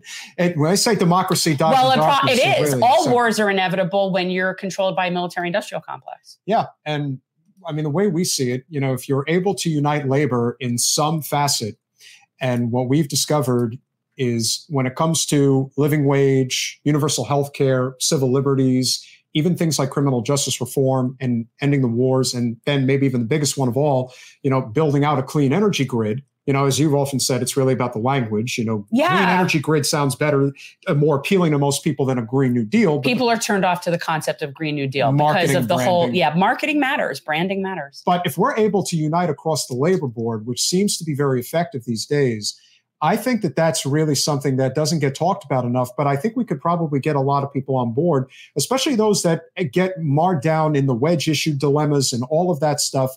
If you can unite around labor, I think that that's the ticket for the future. And especially right now, uh, the way things are going, it just seems to be getting worse and worse every day. Most people can't, you know, afford to live.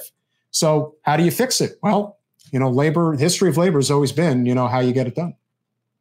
Yeah, well, I mean, I'm hoping that public sentiment runs more in favor of um, of labor following the rail strikes. You know, I haven't actually seen much like authentic, honest, you know, homegrown anti-union sentiment. Uh, it seems every time I see something about the labor strike that you know Biden has blocked with the um, the railroads, uh, it, it, it seems like when people like not just you know the financial sector or whatever when they talk about it, I feel like I see a lot of sympathy, despite the fact that a rail strike could legitimately contribute to a lot of negative economic uh, you know um, trends right now and that gives me some hope. The idea that you know even in times of some hardship people are willing to to think positively of um, of, of organized labor. Hopefully that you know we'll get something from that. Yeah. I mean, we've, to me, that is the common denominator because we're not going to, I mean, that's what is going to bring people to even discuss what we've always con- considered progressive issues if we would stop calling them progressive issues and just call them like working class issues because this is a class war. You know, that's what we're seeing. And a lot of the other stuff is definitely like tactics to keep us all divided. And it's very, very effective. And that's one of the things we're talking about. Like the whole just two party system is completely created as like this facade for the ruling class. And we're just all sort of just milling around fighting amongst each other. And it's very, very frustrating. Um, but one of the things I wanted to ask you, because I don't do debates I don't do debates. I don't want to do debates. I believe what I believe. If new information comes to light, I'm very happy to listen to it and take it in. But I think debates are gratuitous and they're generally done just for people to like stick it to each other. Oh, they're terrible. I, You're doing the right thing. Okay. So, but you apparently are very good at this. Like, this is something that you do. So, I just wanted you to talk about, like, this past year, like, reflect on have there been any really good debates that you've had that were worthwhile? Or are they just like at this point somewhat ridiculous and you do it because it's like you just do it? Oh, they've always been ridiculous, uh, and I do it. I do it because it's a good way of like spreading my message, my ideology. People find it entertaining, and they're more likely to listen to messages they find entertaining. In terms of like a debate that like prompted interesting discussion or yeah. uh, you know like enriched people intellectually no no it's a oh, terrible format for that um, it's it's just it's very very bad for that but one of one of my arguments has always been that um, as as sort of um, tasteless as it may seem, it can be really beneficial to get good at participating in like the grungier, more bad faith kinds of uh, political engagement because the right has that down. Like a lot of people get radicalized over to the far right because they're like boomers who listen to talk radio where some guy with a wattle neck is screeching about how gay people are ruining America. And like there's, there's nothing of value to this intellectually. They do it anyway and it works and it brings a lot of people over. I think the most we can strive to be is honest. Um, as long as we're honest, and I certainly try to be, I think you can get your hands dirty with as much stupid bad faith fucking debate bullshit as you want because you're trying your best to make the world a better place when you engage with people like that. Right. Well, your your message is whatever your message is, right? You know, like, and what's interesting is somebody who I I wasn't in debate in high school because I was like more newspaper oriented, but as somebody who went to law school and had to do like moot court and mock trial and all this stuff, like I'm very familiar what is a legitimate debate. Like I know what a legitimate debate is, and I love to watch a real debate. I have a picture of Christopher Hitchens hanging up on my wall. Like I am I am about a good debate. It's all good. But what people in politics say is a debate. No, it's not it's arguing moot points. I don't want to argue. I'm not going to argue universal health care any more than I'm going to argue with a flat earther. Like, I'm just not going to, like, w- what is to be gained from that? And I just don't have the patience for it. And some of the people you deal with, there are some levels of stupid that I've seen that you talk to, even just audio, that I just don't even know how you keep a straight face. Well, that's the case. Well, I, I, I, often don't. I mean, oftentimes these debates are just about finding ways to make fun of them in funny ways. Um, I, well, it, it comes down to that, right? I mean, you know, especially like you say, universal healthcare, right? Like there are some interesting conversations you can have about universal healthcare based on like a, a, a pragmatic um, Yes. Like, okay, well, yes. how would that system work? You know, how would you pay for it? Okay, those questions aren't necessarily bad faith. You can have a good convo and it gets complicated. And there are real trade offs. You know, the government much as it can do a lot more than it is right now, it doesn't have limitless money and power. You know, uh, what might we lose through universal health care? Something, sometimes, maybe. But no, we could we could debate the different systems that would work. Yeah, yeah. I won't debate whether or not we're entitled to have it. No, exactly, like, and that's, that's the other kind. Point, right? It's that ethical foundation. And then you, will have people who will discuss the granular bits, and that's good. Um, but then you'll have people who just be like, mm, uh, actually, I think the poor should just have to suffer because otherwise they'll like, right. I don't know, they'll like get lazy. I don't know. And and it's like, okay, well, what the fuck? What like how am I engaging with this? Come on, fuck you. Like, and then well, you just make fun pull yourself up from your bootstraps, people. Listen, I'm not talking with those people because we're not living in the same universe. Listen, that made absolutely no sense whatsoever. If you ever decide that you want to debate me, Vaush, I will definitely uh, debate you, and you are definitely he's trying to, to be Ben Shapiro. Oh, I recognize that's a good impression. Uh, you're def- no, you're definitely going to lose, and I am totally a masculine male. I am totally all uh, about pleasing my wife and being a champion of the populist right. You didn't know I what wet pussy was. You're I, not about pleasing your wife. Yes, you're speaking very inappropriately, and I. oh, I'll speak inappropriately. Do you understand that it is the? You, listen, it is Shabbos right now, and you are speaking very inappropriately. You should. It is Shabbos. You know, are Why are you here? You are dressed very inappropriately, and you shouldn't be talking like that. Uh, but believe me, Vaush, I will meet you on that debate stage, and I will crush you. Uh, he might crush me with his arms too. He's been. I think out. he wears lifts. I think he wears lifts in his shoes. I, I think he'd be a worthy opponent. I would if there's ever a guy I want to do what do they call it chess boxing with, it would be Ben Shapiro. That'd be a oh that would be good content. That would be incredible content. But do you ever feel you're like, look, you are actually a really smart philosophical type person. Oh. Like you actually could be engaged in real debates that are interesting, right? Like you, you know what I mean? Like that are actually good. And instead you're sort of sometimes it's like a cat with a mouse just sort of toying with it for fun. I think I think that as a leftist um, and as a progressive, being correct is a is a very easy side of the conflict. It's it's the easiest. It's kind of a gimme, to be honest. The difficult thing is being correct and getting people to listen to you. Um, and and the more I've done what I do, the more I've realized that's the actual battleground there. Um, I've heard correct arguments uh, uh, towards every position I believe in being delivered my entire life fruitlessly? How many correct arguments have been made to the effect of climate change being a real threat to humans, right? I mean, we've been hearing this stuff since, at least I have, since I was a little kid, and things remain as they are.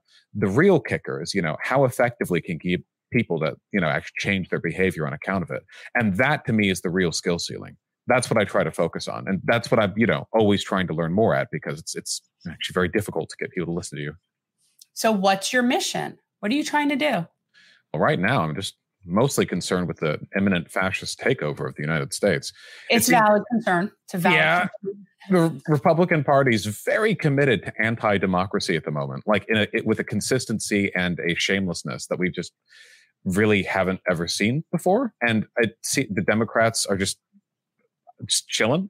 it well, they're like, McResistance. That's McResistance. That's yeah, yeah. Like we get the Jan six uh, committee's recommendation to prosecute Donald Trump. The issue here isn't Donald Trump. Donald Trump's just the guy who's there right. at the moment. Like the, the entire party apparatus for the GOP is fully committed to this. If it's not Trump, it'll be DeSantis or anyone else.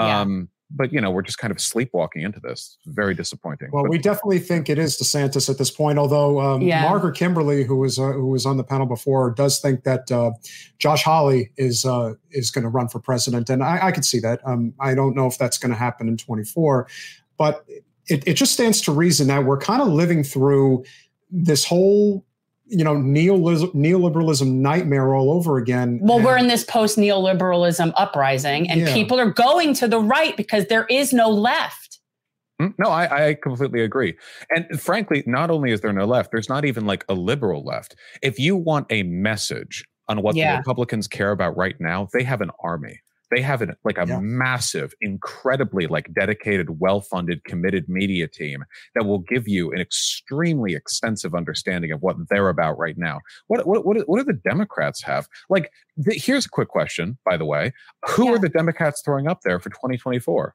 we have guesses but like normally a political party especially you know a front running political party whose current guy is like 800 years old, you'd think they would have like very clear, strong early messaging on who they think strong contenders are. What do we have? Nobody knows what's going on. And as a product of that, Democrats don't have anywhere to turn when it comes to cohesive messaging. Republicans can look to literally any of their political leaders or pundits to get that kind of cohesion. It's yeah. ridiculous. Yeah, but how much of that do you think is really just motivated by the paycheck? I mean, you look at you know, they just did their Turning Point USA event in, I think it was in Phoenix, if, if I'm not mistaken. And then, of course, you have, uh, you know, all of these individuals. Um, the person I dislike the most is probably Stephen Crowder, but, you know, you get a lot of these individuals that figure out a way to cultivate a lot of support. Um, but I think a lot of that stems from one thing that the right whether it is the you know Stephen Crowder, whether it is Ben Shapiro, and then you have the flex, flex right, if you want to call it, you know the the Tim Pools of the world. You know they they identify themselves as anti-establishment, and we're living in a world today where identification with, let's say, the Democratic Party, and at least the faces of the Democratic Party, is that of the DC bureaucratic establishment that people simply can't stand.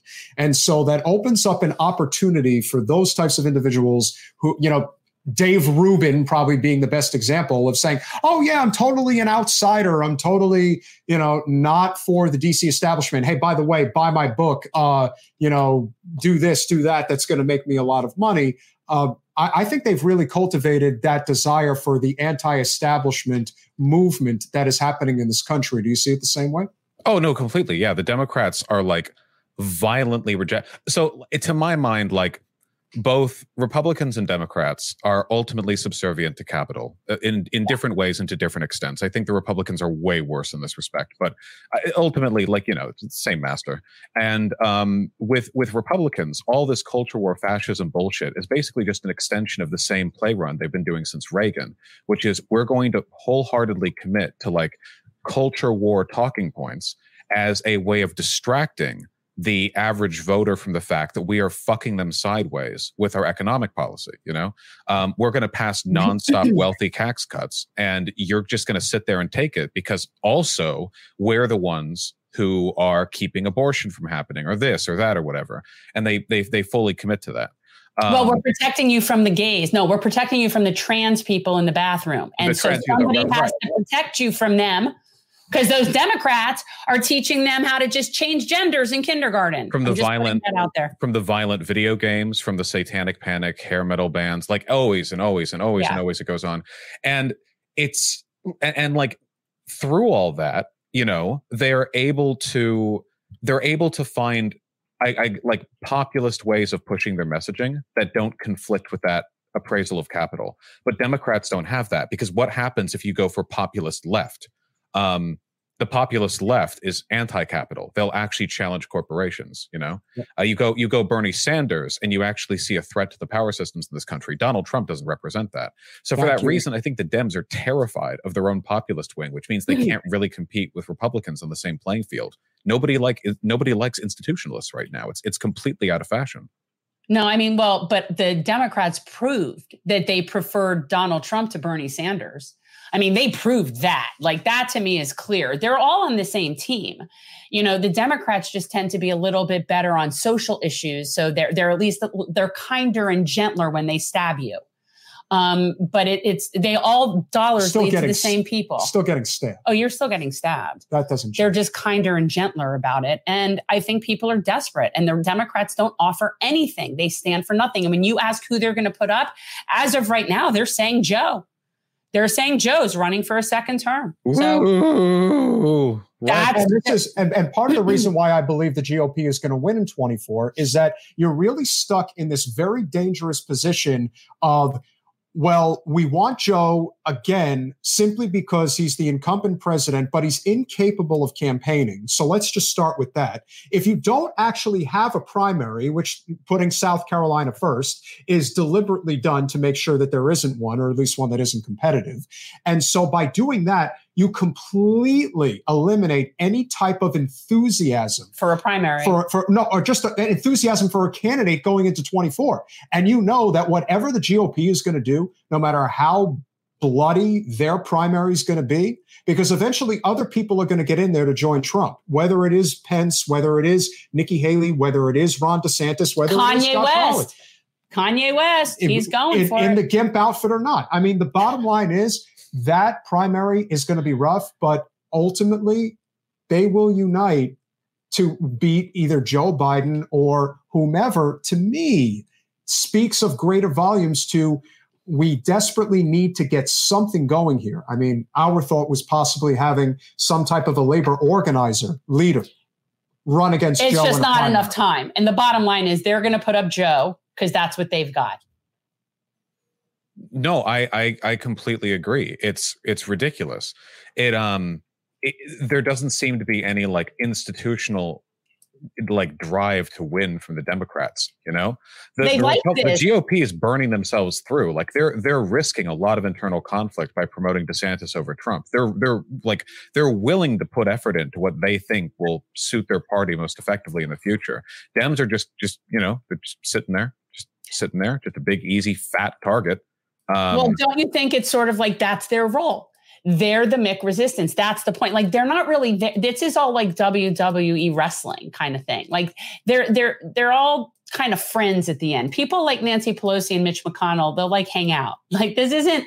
It, they just play the bad guy on TV. Yeah, I I used to think that it was malicious on their part that they were the planned opposition but the more this happens i actually don't think that's true i actually think that it's in a way it's more sinister it's an ideological thing i think that liberalism and its precepts kind of leads them to believe that this civility high road bullshit. I, I think they mean it when they say it, you know? When when when Mitch McConnell um, and Nancy Pelosi like get along or whatever, I legitimately think that in Nancy Pelosi's head, she's doing this like, ah, well, by indicating that I'm willing to sit down with the opposition, right. I'm actually one of the people saving American democracy.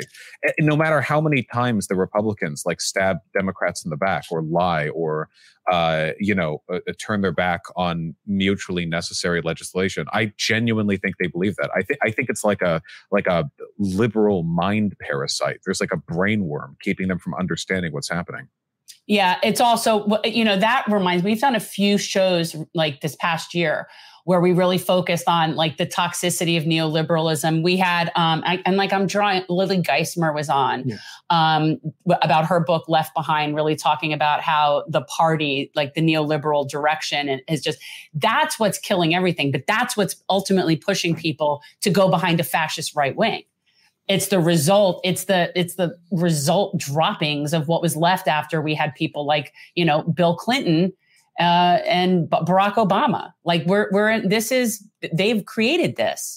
And it becomes so much easier for those individuals that we were talking about in order for them to cultivate some type of a support network because you still see a lot of people who just think, well, capitalism actually works. It's just not working the right way. And if we just do this, that, and the other thing, no, the system is broken. Our economic and political system in this country is broken and it needs to be fixed. It isn't going to be fixed by doing what we've done, thinking that you're just going to save it by uh, make you know putting uh, band-aids on a gaping wound something as simple, Vaush, which I think is one of the most important grievances that we can have. Obviously, we have our grievances on the outside for labor, especially the railroad workers.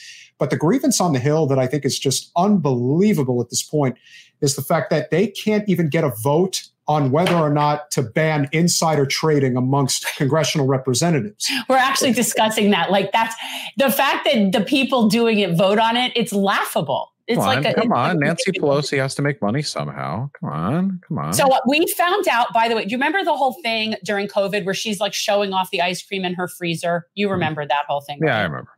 Okay, so it turns out she doesn't even pay for the ice cream. The company sends it to her for free anyway. Yeah. I just found that out last night, which is just so um, random. To, I just happened to find that out. But one I'm day like, that'll be me. Only hope. I strive. That's the American dream: is seeing corruption and going like, oh yeah, dude. You.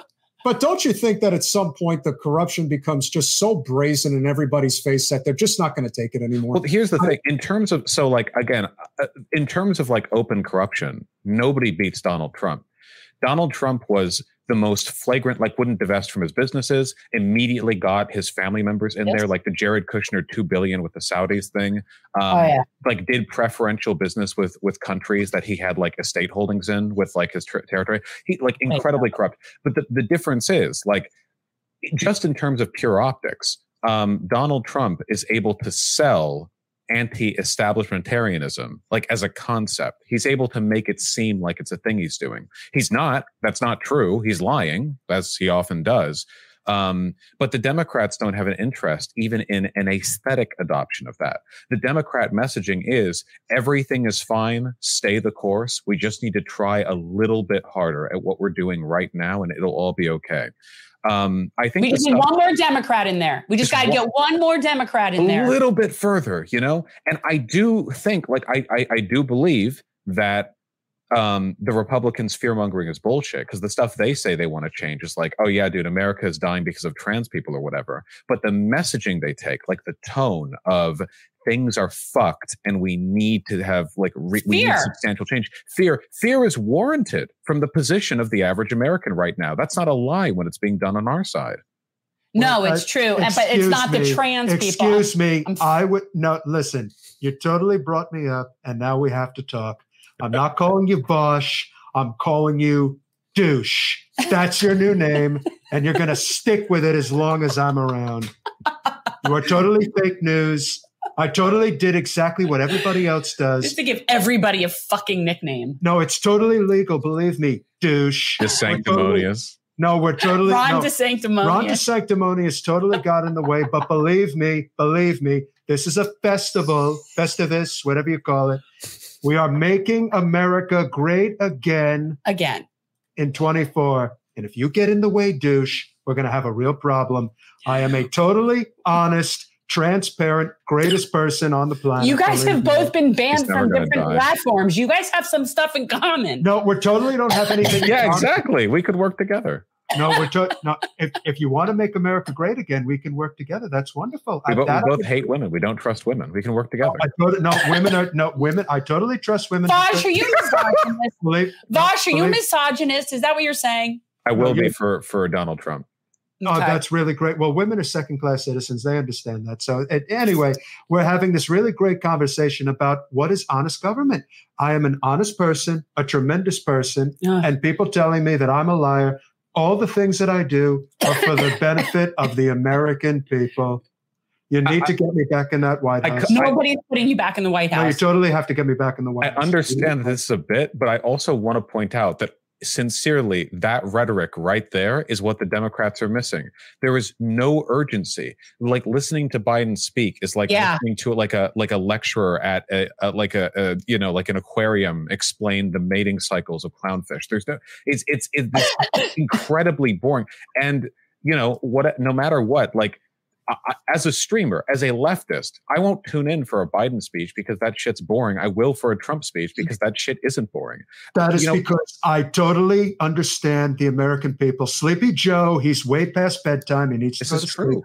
He is really out of his element. I still don't understand how I lost that last election. It makes no sense. It was only because of COVID and he barely won. Well, that's very true. And if only I had cared more about the American people. If only you cared won. about anybody but yourself. Well, listen, in this world, it's either kill or be killed. And I'm not being killed. I'm Ugh, living forever. So gross. So get out there, get yours while you can. And if you support me, we're going to make America great again. Again. In 24. Go, you're so gross. Great this is actually see, worse than when you were Bill Clinton great to see, ago. Great to see you, douche. I hope to make Go it on your away. show sometime. You're really great.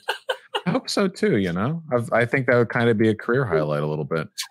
It would be interesting. But I think from from the perspective of why people gravitate to him, it has more to do with this idea that okay, well, at least I know he's being transparent about the fact that he's corrupt. Whereas everyone else wants to pretend like we're not corrupt. It's just Trump. He's the only bad guy. It's like he just does it brazenly in public. But so does Nancy Pelosi. Well, so does yeah, our congresswoman. They're doing insider trading, like all of it. It's just so gross. And I think as much as people hate Trump, there's more people that hate the bureaucratic establishment that is American politics even more than they hate Trump. Yeah. And that's well, I it. think I, I, think I think that it's like it's like the whole uh, you know any individual senator might have an approval rating of like fifty percent, but the Senate as a whole has an approval rating of eleven percent. I yeah. think everybody has an understanding of some kind of like nebulous government corruption that they disapprove of. The problem is that everyone points it like it, it's in the other direction. You know, oh yeah, the nebulous government corruption, they're doing it, they're doing it. Um, there's not really much consistency. Insider trading, the average American doesn't know what insider trading is. They have no clue. Um, right. Yeah, yeah. They'll, they'll, they'll believe what they're taught. They'll believe if they trust the pundit, if they think the the, the you know the, the the TV anchor is handsome. In terms of like a cohesive understanding of what can be done to fix this, or like who's actually at fault, I just I don't think any of them know. Um, and and you and for that you need to focus on like simple messaging. And what the Republicans have done is they've completely consolidated their message behind being fucking dishonest and fascists. Um, but that is a message. Whereas for the Democrats, it's like there's nothing they can say about Republicans while being honest that does not either in some way impugn them exactly. or it suggests some kind of revolutionary or radical sentiment. Because if you start attacking Republicans for being fascist insurrectionaries and then like start going after them with like sedition arrests or whatever, which would be based in red pill, um, they would be doing that in, in a fashion which kind of implicates their collaboration with Republicans for the past like half century. There's they, they, the system as it is right now just does not permit Democrats to do anything without like kind of betraying their their greater interests. So you know, here we are, I guess. Mm. Yeah, it's kind of sad. Um, it, it, I see why some people feel somewhat defeatist. You know, because you look at it as, and we're living in this like, well, I mean, it's like you have a, this facade of a democracy where you're offered, and this is how I was trying to explain to someone. It's like, okay, yes, you get a choice of the menu off the menu, but someone else is providing you with the menu. So, like the menu that's being provided to you, ha- you have no choice over that. You just get a choice on that menu.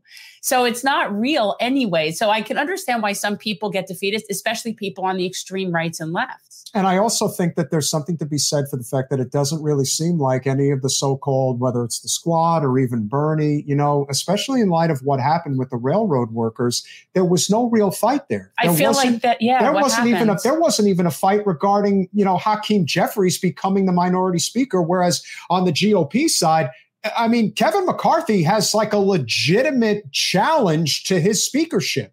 And so I'm why do you think that is? Why do you think that fight is so much greater on their side? Why are they more democratic? The Republicans are more democratic in their electoral process. They have one rule. Internally they actually are. That is yeah. that is absolutely true.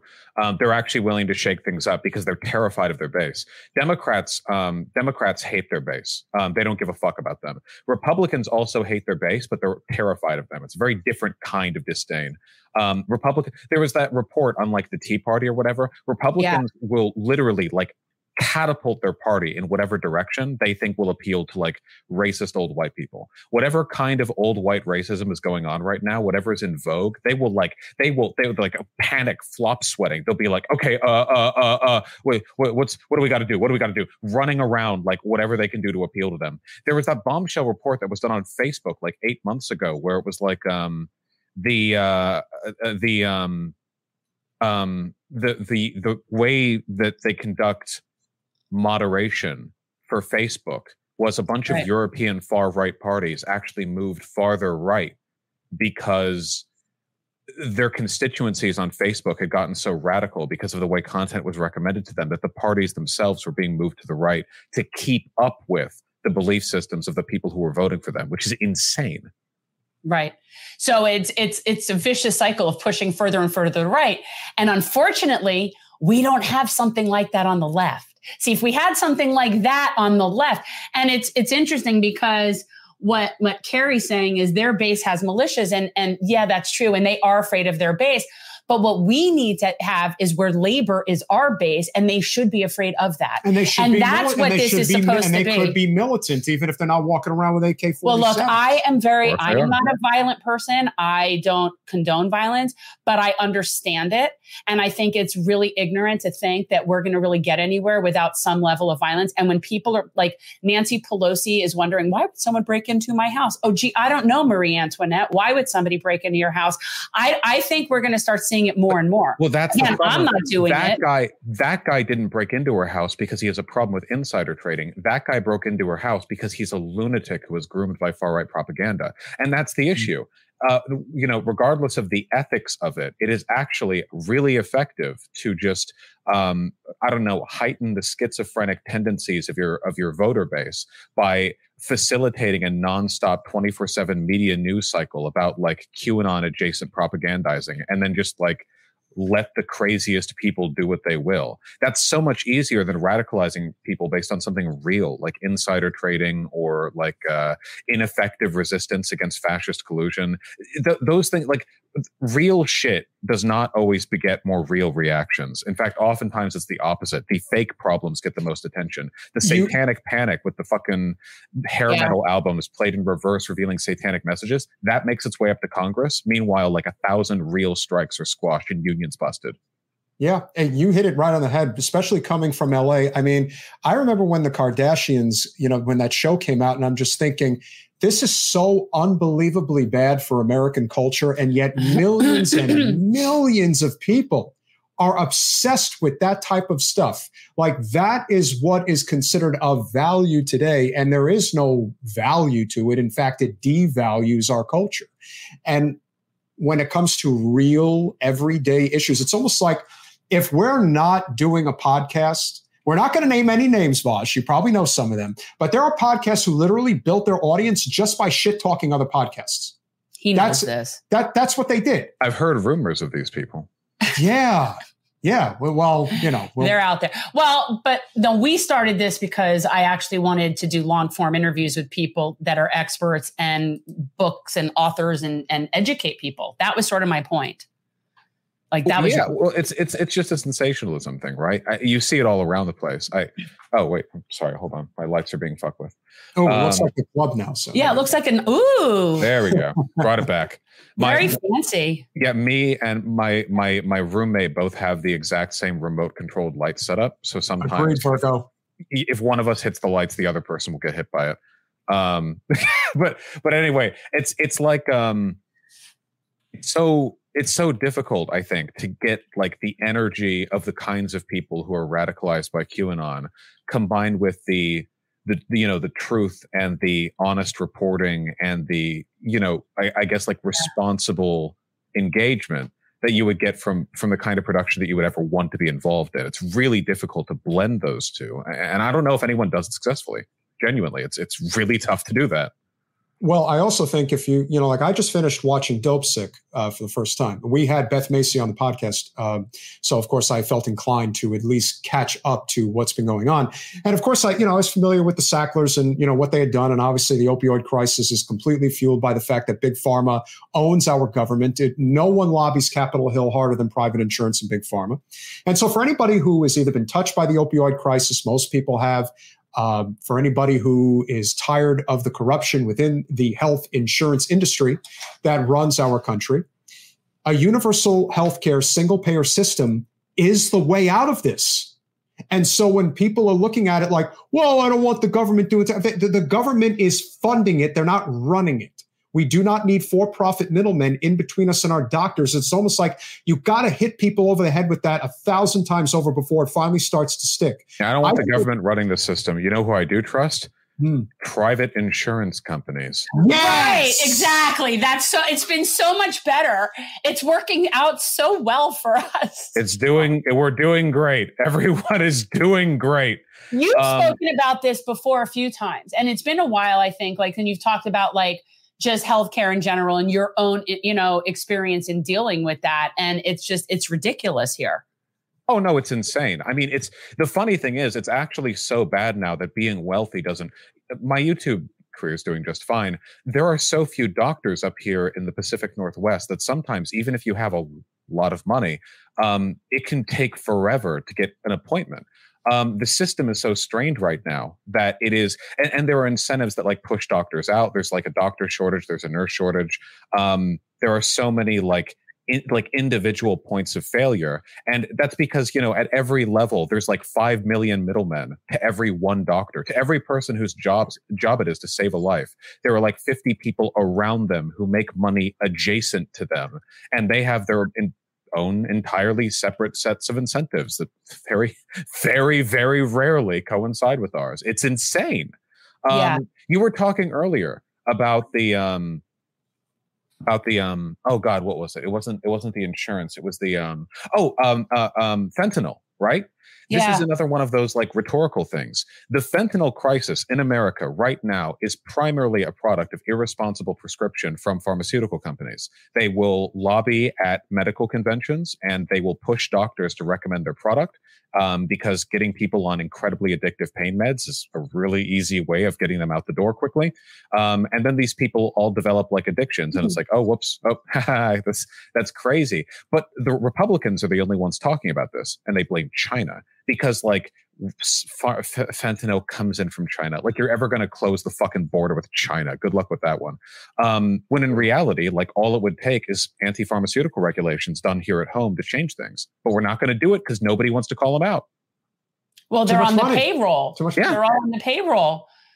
And yeah. Then, and then you wonder at this point of his career why Bernie isn't using his. Remember, Bernie used to do his barnstorming speeches on the House and Senate floor when no one knew who he was. If he started doing those barnstorming speeches right now with millions and millions of people who listen to him on the regular, imagine how many people would be inspired by that. I just don't understand why that's not happening right now the way that it needs to. I think. Oh, it, oh sorry. No, please. Well, I think I'm of two minds on this one. I I have I'm gen- the, generally speaking, especially when it comes to other leftists, I never want to assume bad faith on their part because there's like an entire cottage industry on like ah that person's betrayed the real left. I the yeah. real left will do this. And like and then somebody else shows up and they're like oh well this person betrayed the real left. So i and this happens forever and ever and ever. And leftists been killing each other over shit for ages. So it's like an ongoing problem. I trust the hell out of bernie. My guess is like it's one of three things. Either my man's tired which I mean, he is really old. Yeah. So, what, dude, okay, if you guys think I'm going to be an effective political messenger when I'm like 800 or whatever, fuck no. I'm taking that money and I'm staying in my summer home. I'm surprised he bothers at all.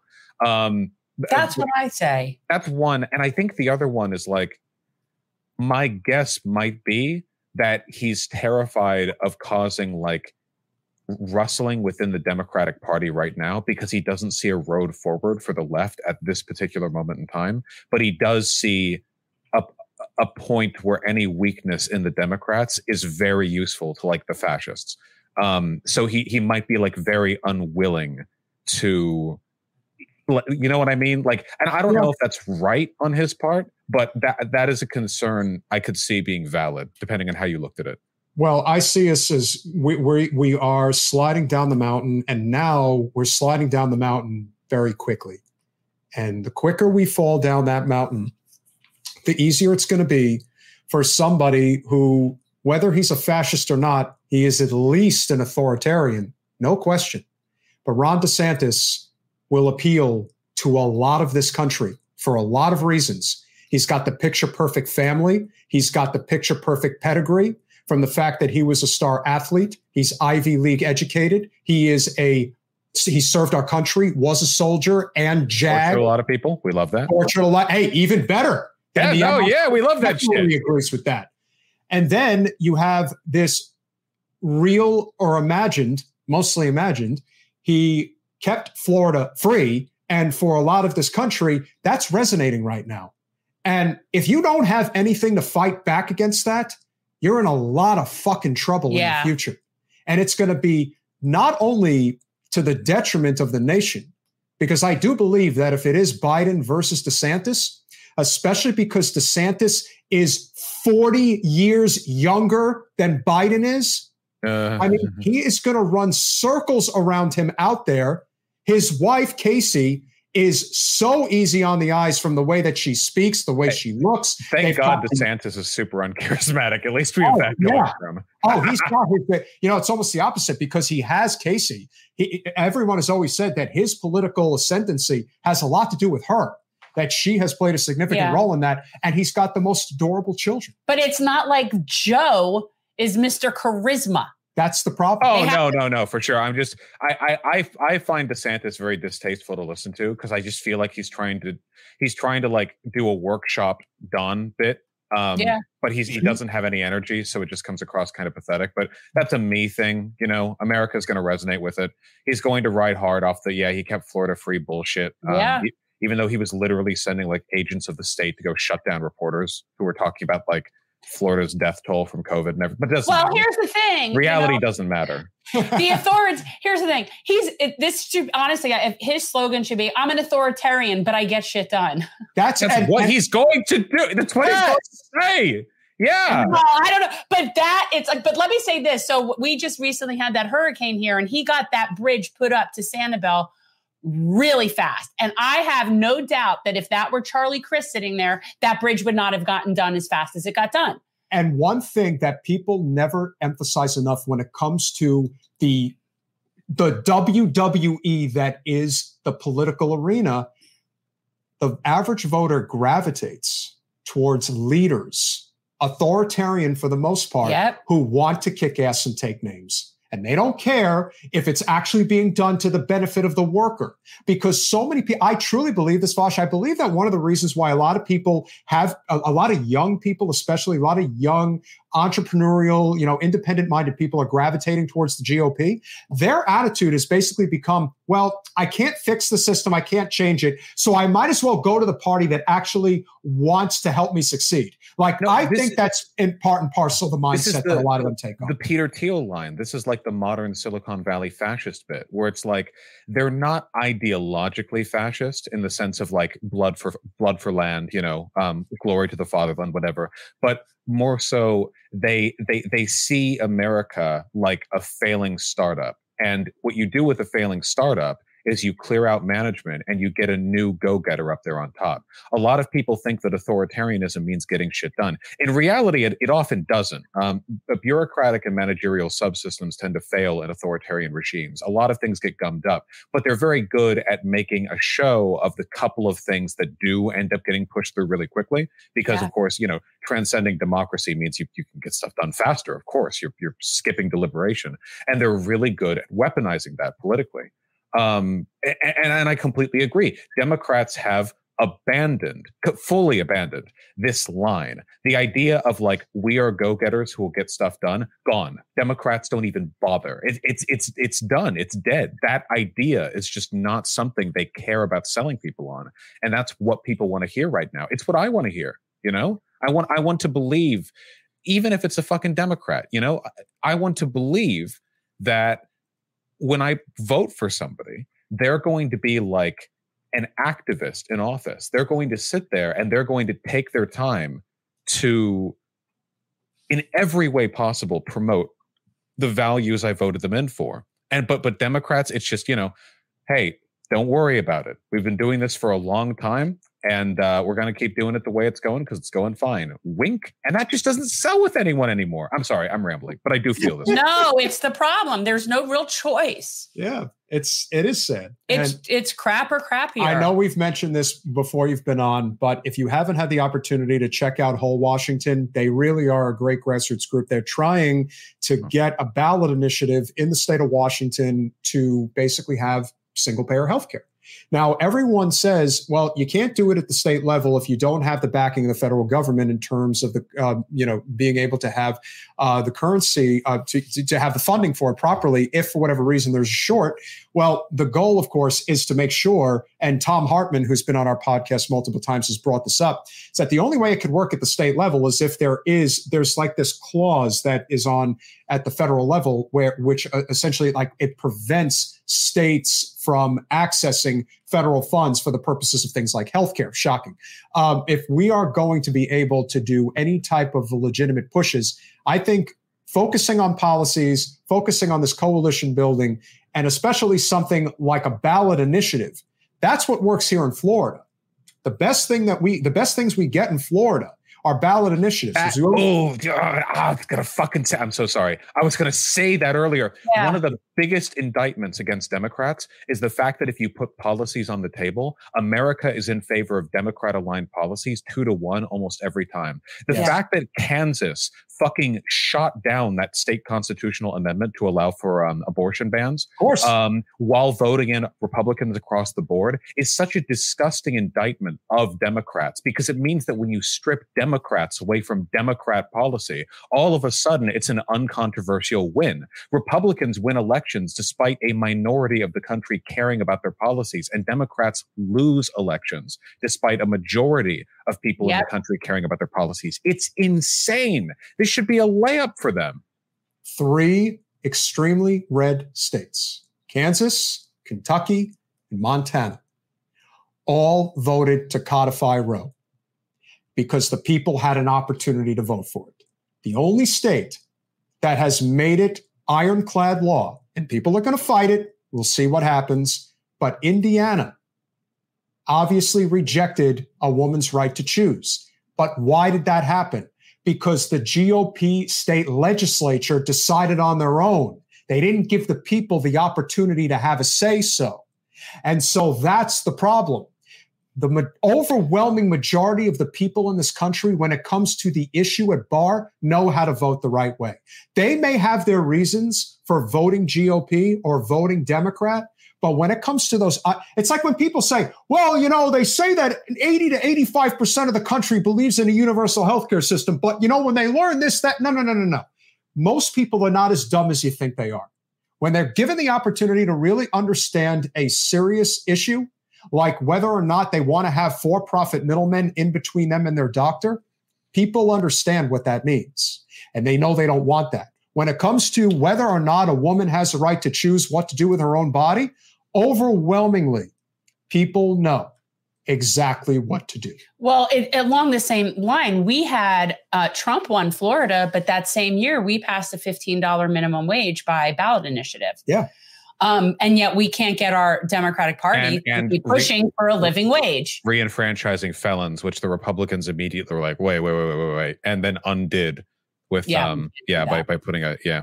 No yeah it's I, it, it is it is pretty disappointing. I you know i know that republicans have been increasingly upset over the past half century because every passing decade all of the degeneracy they fight against becomes more and more popular. And that's great and that's fun at all but the the the fact that all you have to do to sell people on democratic policy is not bring in the Democrats is such an indictment of them as a party. And it's like it it is if ever there was an ability to do a party wide like vote of no confidence, they have fucking earned it. Um, yeah. they they find it's incredible. They find ways to make good things seem unappealing almost every time to a lot of Americans. Phenomenal stuff. Yeah. Oh, and, and I, I've also meant to say, as long as I'm rambling, um, that a lot of this also comes down to um, media spread. Democrats don't have any way to get their messaging out if they even had a message they wanted to share, which is its own problem. But outside of that, um, like in terms of television, the uh, the Republicans, uh, you know, Tucker Carlson, whatever bullshit, most popular on TV. In terms of the internet, um, TikTok, owned by China, kind of a wash there, but they do ban gay people for being gay, so that's not great. Um, Twitter, currently owned by a far right lunatic, Elon Musk. Uh, Facebook and Instagram, owned by Zuckerberg. Um, also, Facebook, far right hellhole. You know, uh, in terms of like publications, left wing publications online have a paywall that you need a subscription. Right wing publications don't. At every level, they're just better at getting their message out there. How about the fact that YouTube is so damn suppressed and everyone has been saying, well, listen, you know, Rumble tends to be definitely on the right, but at least you'll get your message out. Whether people will like it or not is a matter of circumstance. But, you know, at least they're not trying to keep it, you know, shut down. But I still think it all gets back to Greg. Thank you so much. Really appreciate it. This has been a great definitely. night. You guys have been fantastic. Yes, our uh, top three, our top three are going to get the pencils. Going to get the pencils. Top three are getting our Festivus pencil I, sets. I, Vaush, you've hit it on the head. And I think everyone everyone just needs to understand that this is really all about labor. Anything that will fundamentally change the economic and political infrastructure of this country is when the two parties will unite to crush us. And that's what happens. And we have to recognize that all of this other, as you said, bullshit that people get distracted by, like which uh, podcasters talking shit about who or God knows what. Well, hold on. I love talking shit about podcasters. Let's not let's not take away my favorite pastime, okay? now you're coming for my rights, huh? No, I'm not going to take away your right because at least what you do isn't centered around talking shit about other people. You talk about things that really matter. No, he plays video games. I play video games and I shit talk people, and that's what I that's- love to do. no, hmm. um, no, I, I fully. It's it, it, there is like a, a strong non-productive tendency. Oh, speaking of, oh wait, do I want to shit talk a podcast right now? Okay, okay. There's there's another podcast very popular on the left that I'm not going to name. Okay, they rhyme with Schmappo Schmophouse. Um, and look, I'm not going to doubt the lefty creds in these people because that'd be pretty dumb. They are leftists. However, right. after um, after Bernie kicked it in the primaries, um, I feel like there was like a, a, real loss of hope on their part that led to a, a, diminishing of the value of some of their takes. I've said this a billion times before. I'm not airing this to new here. In fact, you two completely disagree. You have no qualms whatsoever with Chapo Trap House. You've told me so before. Um, just me. But I will say, like, the more things get fucked in this country, the more necessary it is that we find excuses to focus on literally anything other than infighting. It's one of the reasons why over the past year or so, I have been like, I've like I've been I've been biting my tongue, you know, like I've been really trying to not argue with other people on the left, and um, I I think of done uh, like kind of well in that regard. It's something that I've had to put effort into because as a leftist, you know, the first people you go after are the leftists, but it's really worth the effort. Um, and I, uh, I don't know. I, hopefully it amounts to something because we really need that solidarity right now. Desperately. We can't thank you enough for coming on. Obviously, this has been a. I always love is, chatting with you. This has been a great festival. I always I find you very yes. interesting. Oh, well, I love talking with you both as well. First of all, phenomenal DJT impression. Second of all, you're incredibly pleasant to talk to. Thank you. Thank you. I'll Thank give you, you since, since you're such a great guy, I'll give you one more. Uh oh, who else do we have? Well, we've got we've got the kid. Well, we've got the we, we got the guy we love. Okay. All right. This is the only one that makes me feel like I don't have to move over three feet. Vaush, I just want to say if you had any idea what I have to go through on a daily basis up on the hill, it is not fun. Jen, it's great to see you. This is the Festivus for the rest of us. It's a very important holiday. It should be a national holiday. We should have a three day weekend. Festivus, Christmas Eve, Christmas Day. Should be great. Thank what you so much, Bernie, for showing up. No, of course. No, we must stand together as one people, united behind labor, because if we do not, there is no way this country is going to survive much past 2023 or any further into the future. We are looking at a very dark future. Unfortunately, I have to support my good friend Joe. Joe is not your fucking friend. Well, I don't have a lot of friends, so you got to give me a break. Let me accept that I'm going to try to push it very gently, maybe a little forceful every once in a while, that Ugh. you might come around and understand that there are very pressing issues for the American people right now. oh my So, god. So, Vaush, I need to I don't get to watch your podcast. I heard it's very popular. The kids seem to love it. So, keep spreading the good message about we must have social democratic policies in this country. It's what the American people want. They just don't have enough leaders that are out there fighting on their behalf. But rest assured, Oh, my Bernie, fellow Bernie. Americans, I am fighting on your behalf. I hope you all have a wonderful holiday season. I will go enjoy my Festivus Hanukkah Christmas weekend with my family. Jen, good to see you. Vaush, Bye, keep doing what you're doing. Thank you, Bernie. You're an inspiration to us all. He inspired so me. good. He inspired me more. He does than, good, uh, Bernie, right? Yeah, more than That's most. good. He does good. Good period. Yeah, he does some good ones. Yeah. No, I try. I, I try. And- And again, it's like, why do we do this? We do this because we give a shit, because we believe. We believe that, you know, tomorrow could be a better day for the American people. Uh, did Nevin Gusick actually drop us 20? Nevin, I'm going to assume you did that because you really liked my impression. That's what I'm going to assume. I'll It's a pretend like that's that's my tip. My tip for doing the Bernie impression. I'll take that. All right. So you guys have obviously been great. Vaush, uh, what are you working on? Anywhere that anybody can find you? Anything specific? He's exactly where he is. That's where people find him. He's right there. Well, there could be Howdy. people who don't know him, so I don't know. I'm just trying to help him. You Yeah, can, uh, you can you can find me at Vaush pretty much everywhere. It's been a delight to be here. Um, I am uh, I'm really looking forward to what kind of good we can do in 2023. If you know, if at all, might be 2023 fucking sucks. Uh, and if and if that's the case, you know, uh, then I look forward to uh, weathering and surviving 2023 as we have this winter storm that has blitzed Seattle. Uh, you know, um, and and frozen my roads and kept me from getting more cat food when they need it. You have legal cannabis and death with dignity. I don't want to hear anything from you. Actually. I think uh, Oregon has death with dignity. no. Now, Washington does you, it you too. have it now. Oh, good. good They for you. have it, and Oregon has it. We uh, recently lost uh, large caliber magazine, so actually our freedom is waning. Oh man. Oh, good If- if- God! oh, How are you going to live? how are you I ever? know. Oh man, and you know the funny thing is, is that when you go to the to the gun range and you're using that type of weaponry, you just know that there are people who do it because they really wish they were doing. they were they, they're imagining who they could be doing it to. I, I'm sorry, guys, but when you, it's one thing when you're shooting a pistol, when you're shooting a rifle, there is a huge difference. When you're shooting a machine gun, sorry, just had to put that up. You're such a gun aficionado. I I am in favor of the Second Amendment, but I'm also realistic, and I think more and more Americans need to be realistic. But that, but I digress. Vaush, thank you Thank so you much. Thank you so much. It's good and to see you. obviously, happy holidays to you, and we'll hopefully Happy be- New We'll have another conversation in, in, in the new year. yeah, don't go too No. far.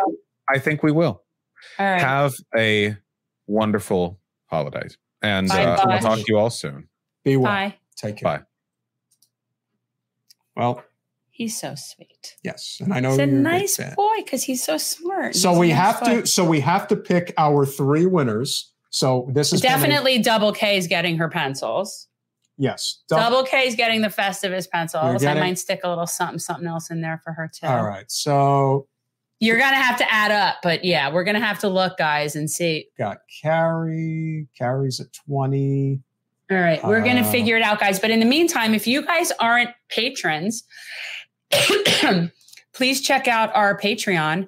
Um, right now, the truth is there isn't that much going on in there because there hasn't been that much interest in Patreon. I'd love for there to be a little Patreon community, and I would be totally happy to having like member meetings once a month and doing that kind of stuff. Like I want to do that. We started out, you know, trying that.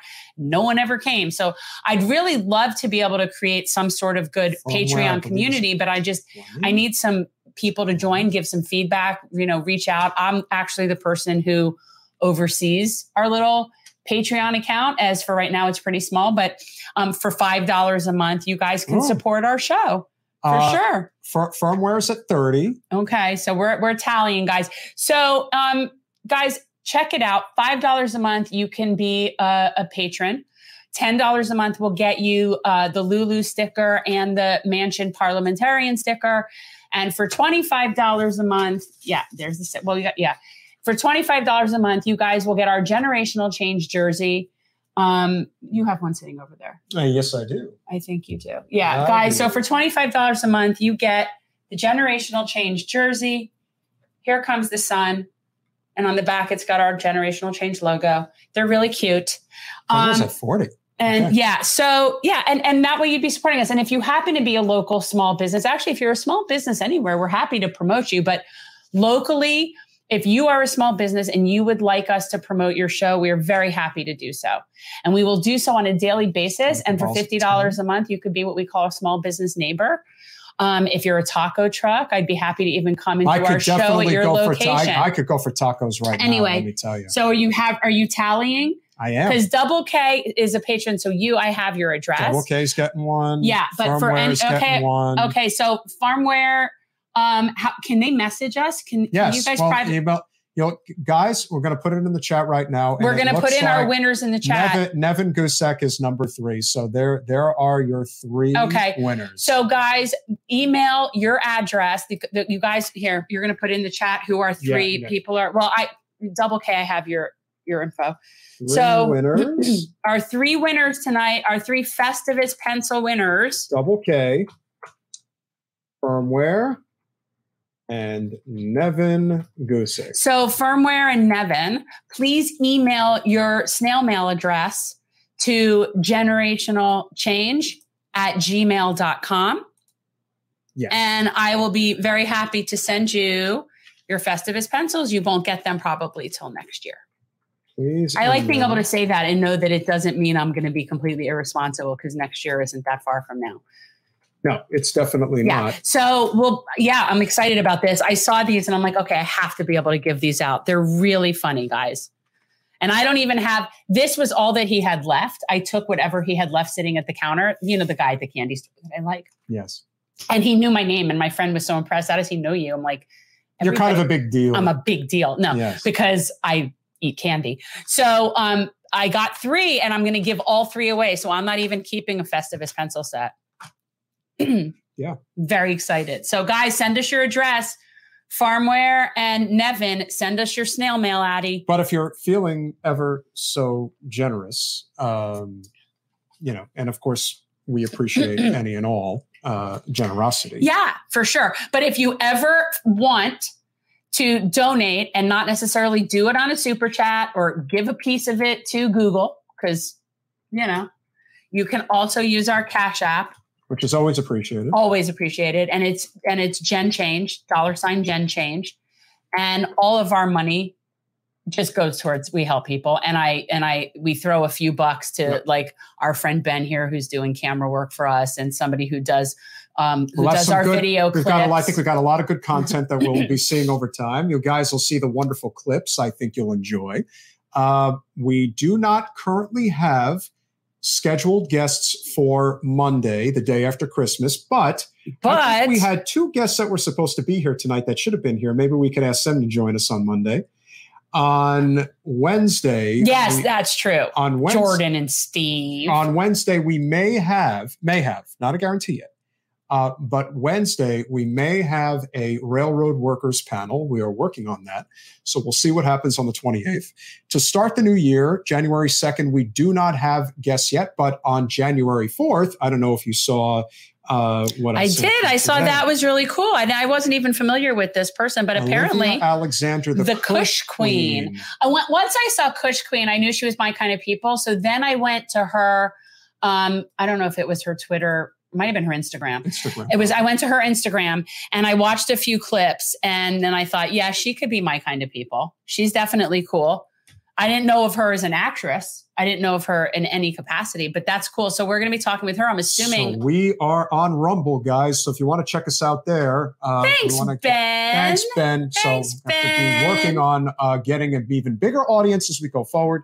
We'll definitely do some good numbers tonight. We've got lots of great clips. Um, we love everybody who's on the show tonight, but my God, there is really a certain level of passion in Max Alvarez, especially Oh, when God. he talks about the And guys, his book is great. I Yeah. actually did read it, and I he was when he was on because you got him on so fast. I hadn't finished it yet, and I still went and finished it, even though he had already been on the show. Like it was Mm. really good. Like I was really into and and for a for a nonfiction book to be very like where you're in it, like you're really in it, it's not easy. And it was really good. But the stories are so outrageous, some of them, and they're real.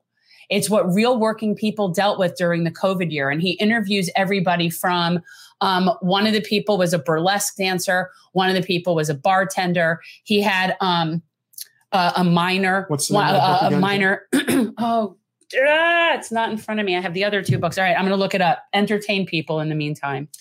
So we certainly hope you all have had a great holiday week. Obviously, it's going to extend for about another, you know, 10 days or so. We hope you enjoy it while it lasts because it never does. Uh, Okay, the name of the book is The Work of Living, colon, working people talk about their lives and the year the world broke. But it's called The Work of Living. And it's a great book. It really is. And each chapter is a different person. Oh, the, the person that was talking about their experience at, in the gig economy.